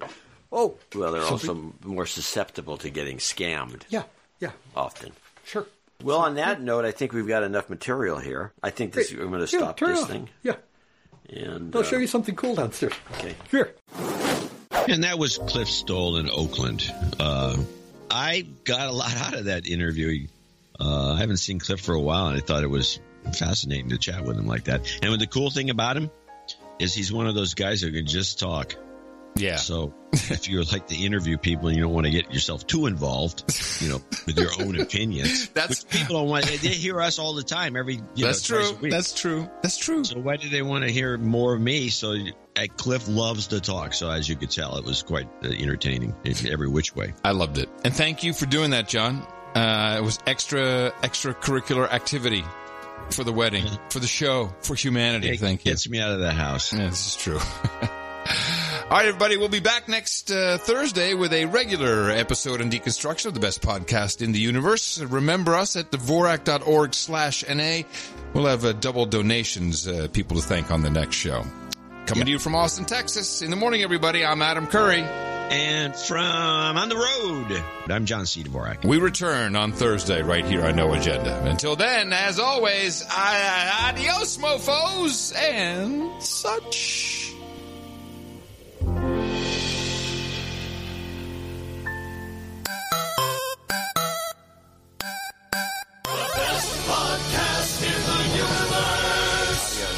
mofo. Dvorak.org slash N-A.